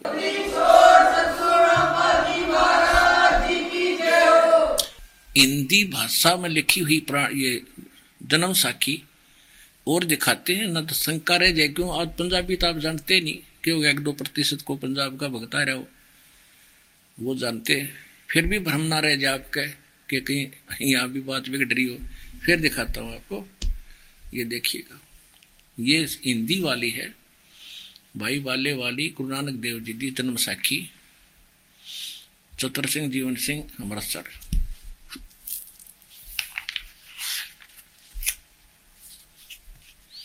ये वही है। पंजे साहिब, दस पादशाह के जीवन जीवन संपूर्ण साखियाँ सही दर्ज हैं। प्रकाश के चतर सिंह, जीवन सिंह, अमृतसर। और ये देख लिया आप यहाँ से देख लीजिए। तेरहवा संस्करण 2006 से, बारहवा संस्करण 2006 में छपा हिंदी में। ये भाई चतर सिंह, जीवन सिंह, बाज़ार माई सेवा अमृतसर ये इनके फोक्स फ़ोन और fax number Jeevan print, printer Amritsar से ये छपी है। अब इसके पाँच सौ उनसठ पृष्ठ पर हम ले चलते हैं। ये पाँच सौ उनसठ फाइव फाइव नाइन समुद्र दी साखी। एक दिन मर्दा ने कहा कि, हे महाराज, मेरा अनुमान चाहता है कि समुद्र को, जो लंका है, समुद्र में जो लंका है, वहाँ का भ्रमण किया जाए। तो गुरुजी ने कहा कि अच्छा आप लोग अपने नेत्र बंद करो। जब मैं और मर्दाने ने नेत्र बंद करे, अक्षण पीछे खोले, तब हम लोग गुरु जी के साथ महान समुद्र तट के, तट पर खड़े थे, किनारे पर। अब गुरु जी ने कहा कि तुम लोग समुद्र के जल पर वाहे गुरु जप करते, पैदल ही चले आओ। हे गुरु अंगद देव जी, हम लोग गुरु जी के साथ के पीछे पीछे उसी प्रकार जा रहे थे जैसे सूखी पृथ्वी पर चला जाता है। आगे आगे गुरु जी ओम सोहम, ये दो अक्षर का जाप करते चले जा रहे थे। तब मर्दाने ने सोचा कि हम भी ओम सोम का जाप क्यों ना करें? तब मर्दाने ने, मर्दाना भी ओम सोम पीरियड लगाने लगा, हुआ लगा गोता खाने। और गुरु जी ने पीछे देखा तो हंसकर कहा, कहने लगे कि मर्दाना से इसका धर्म है कि गुरु, वह गुरु के बताए मार्ग पर चले। इसलिए तू वाहे गुरु ही जप। तेरा इसी में कल्याण होगा। जब मर्दाने ने वाहे गुरु नाम की रट लगाई, तब उसी तरह फिर पूर्व प्रकार पानी पर चलने लगा। अब देखो पुणात्मा ये सभी मानते हैं कि नानक साहिब जी ने जो को मुक्ति मिली, और ये गुरु ग्रंथ साहिब की वाणी मुख्य रूप में आधार मान कर इन्होंने पंथ चलाए। और ये खुद कह रहे हैं, सोए गुरु पूरा कहा दो अक्षर का वेद बतावे। और इससे अलग एक नाम और है। ये पाँच नाम प्रधानों के अलग, पाँच नाम भी हैं। ये सतनाम के दो अक्षर भी हैं और तीसरा सार नाम भी है। This is the complete course of complete salvation of the यानी पूर्ण कंप्लीट मोक्ष का ये कंप्लीट कोर्स है। पूर्ण मोक्ष का ये कंप्लीट कोर्स यानी पूरी साधना इस प्रकार है। ये दास के अतिरिक्त इस विश्व में नहीं है। बुद्धिमान समाज है। समझो और अपना कल्याण कराओ। सतलोक आश्रम वाला जिला हिसार हरियाणा में आओ। दास आपकी इंतज़ार कर रहा है। कब आँखें खुलेंगी आपकी?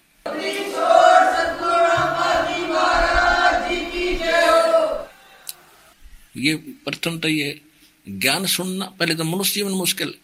और फिर ये ज्ञान सुनने को परमात्मा ने दया करी आपको यहाँ लाए हैं। आप नहीं आ सकते यहाँ। सौरजा करी माँ लेकिन आपके ऊपर पता नहीं कि, की प्रेरणा करी कहाँ से आपको सेट किया आपकी व्यवस्था की दो पैसे का जुगाड़ किया है और यहाँ लाए आपको ज्ञान सुनवा रहे ऋषि जख मार कर चले गए ये नाम और ज्ञान नहीं मिला उनको। तो आप कितनी लाडली आत्मा हो। और गलती करोगे तो पिटाई भी करेगा भगवान फिर शरीर। तो लटके ना लियो ज्ञान सुनो जानते हैं।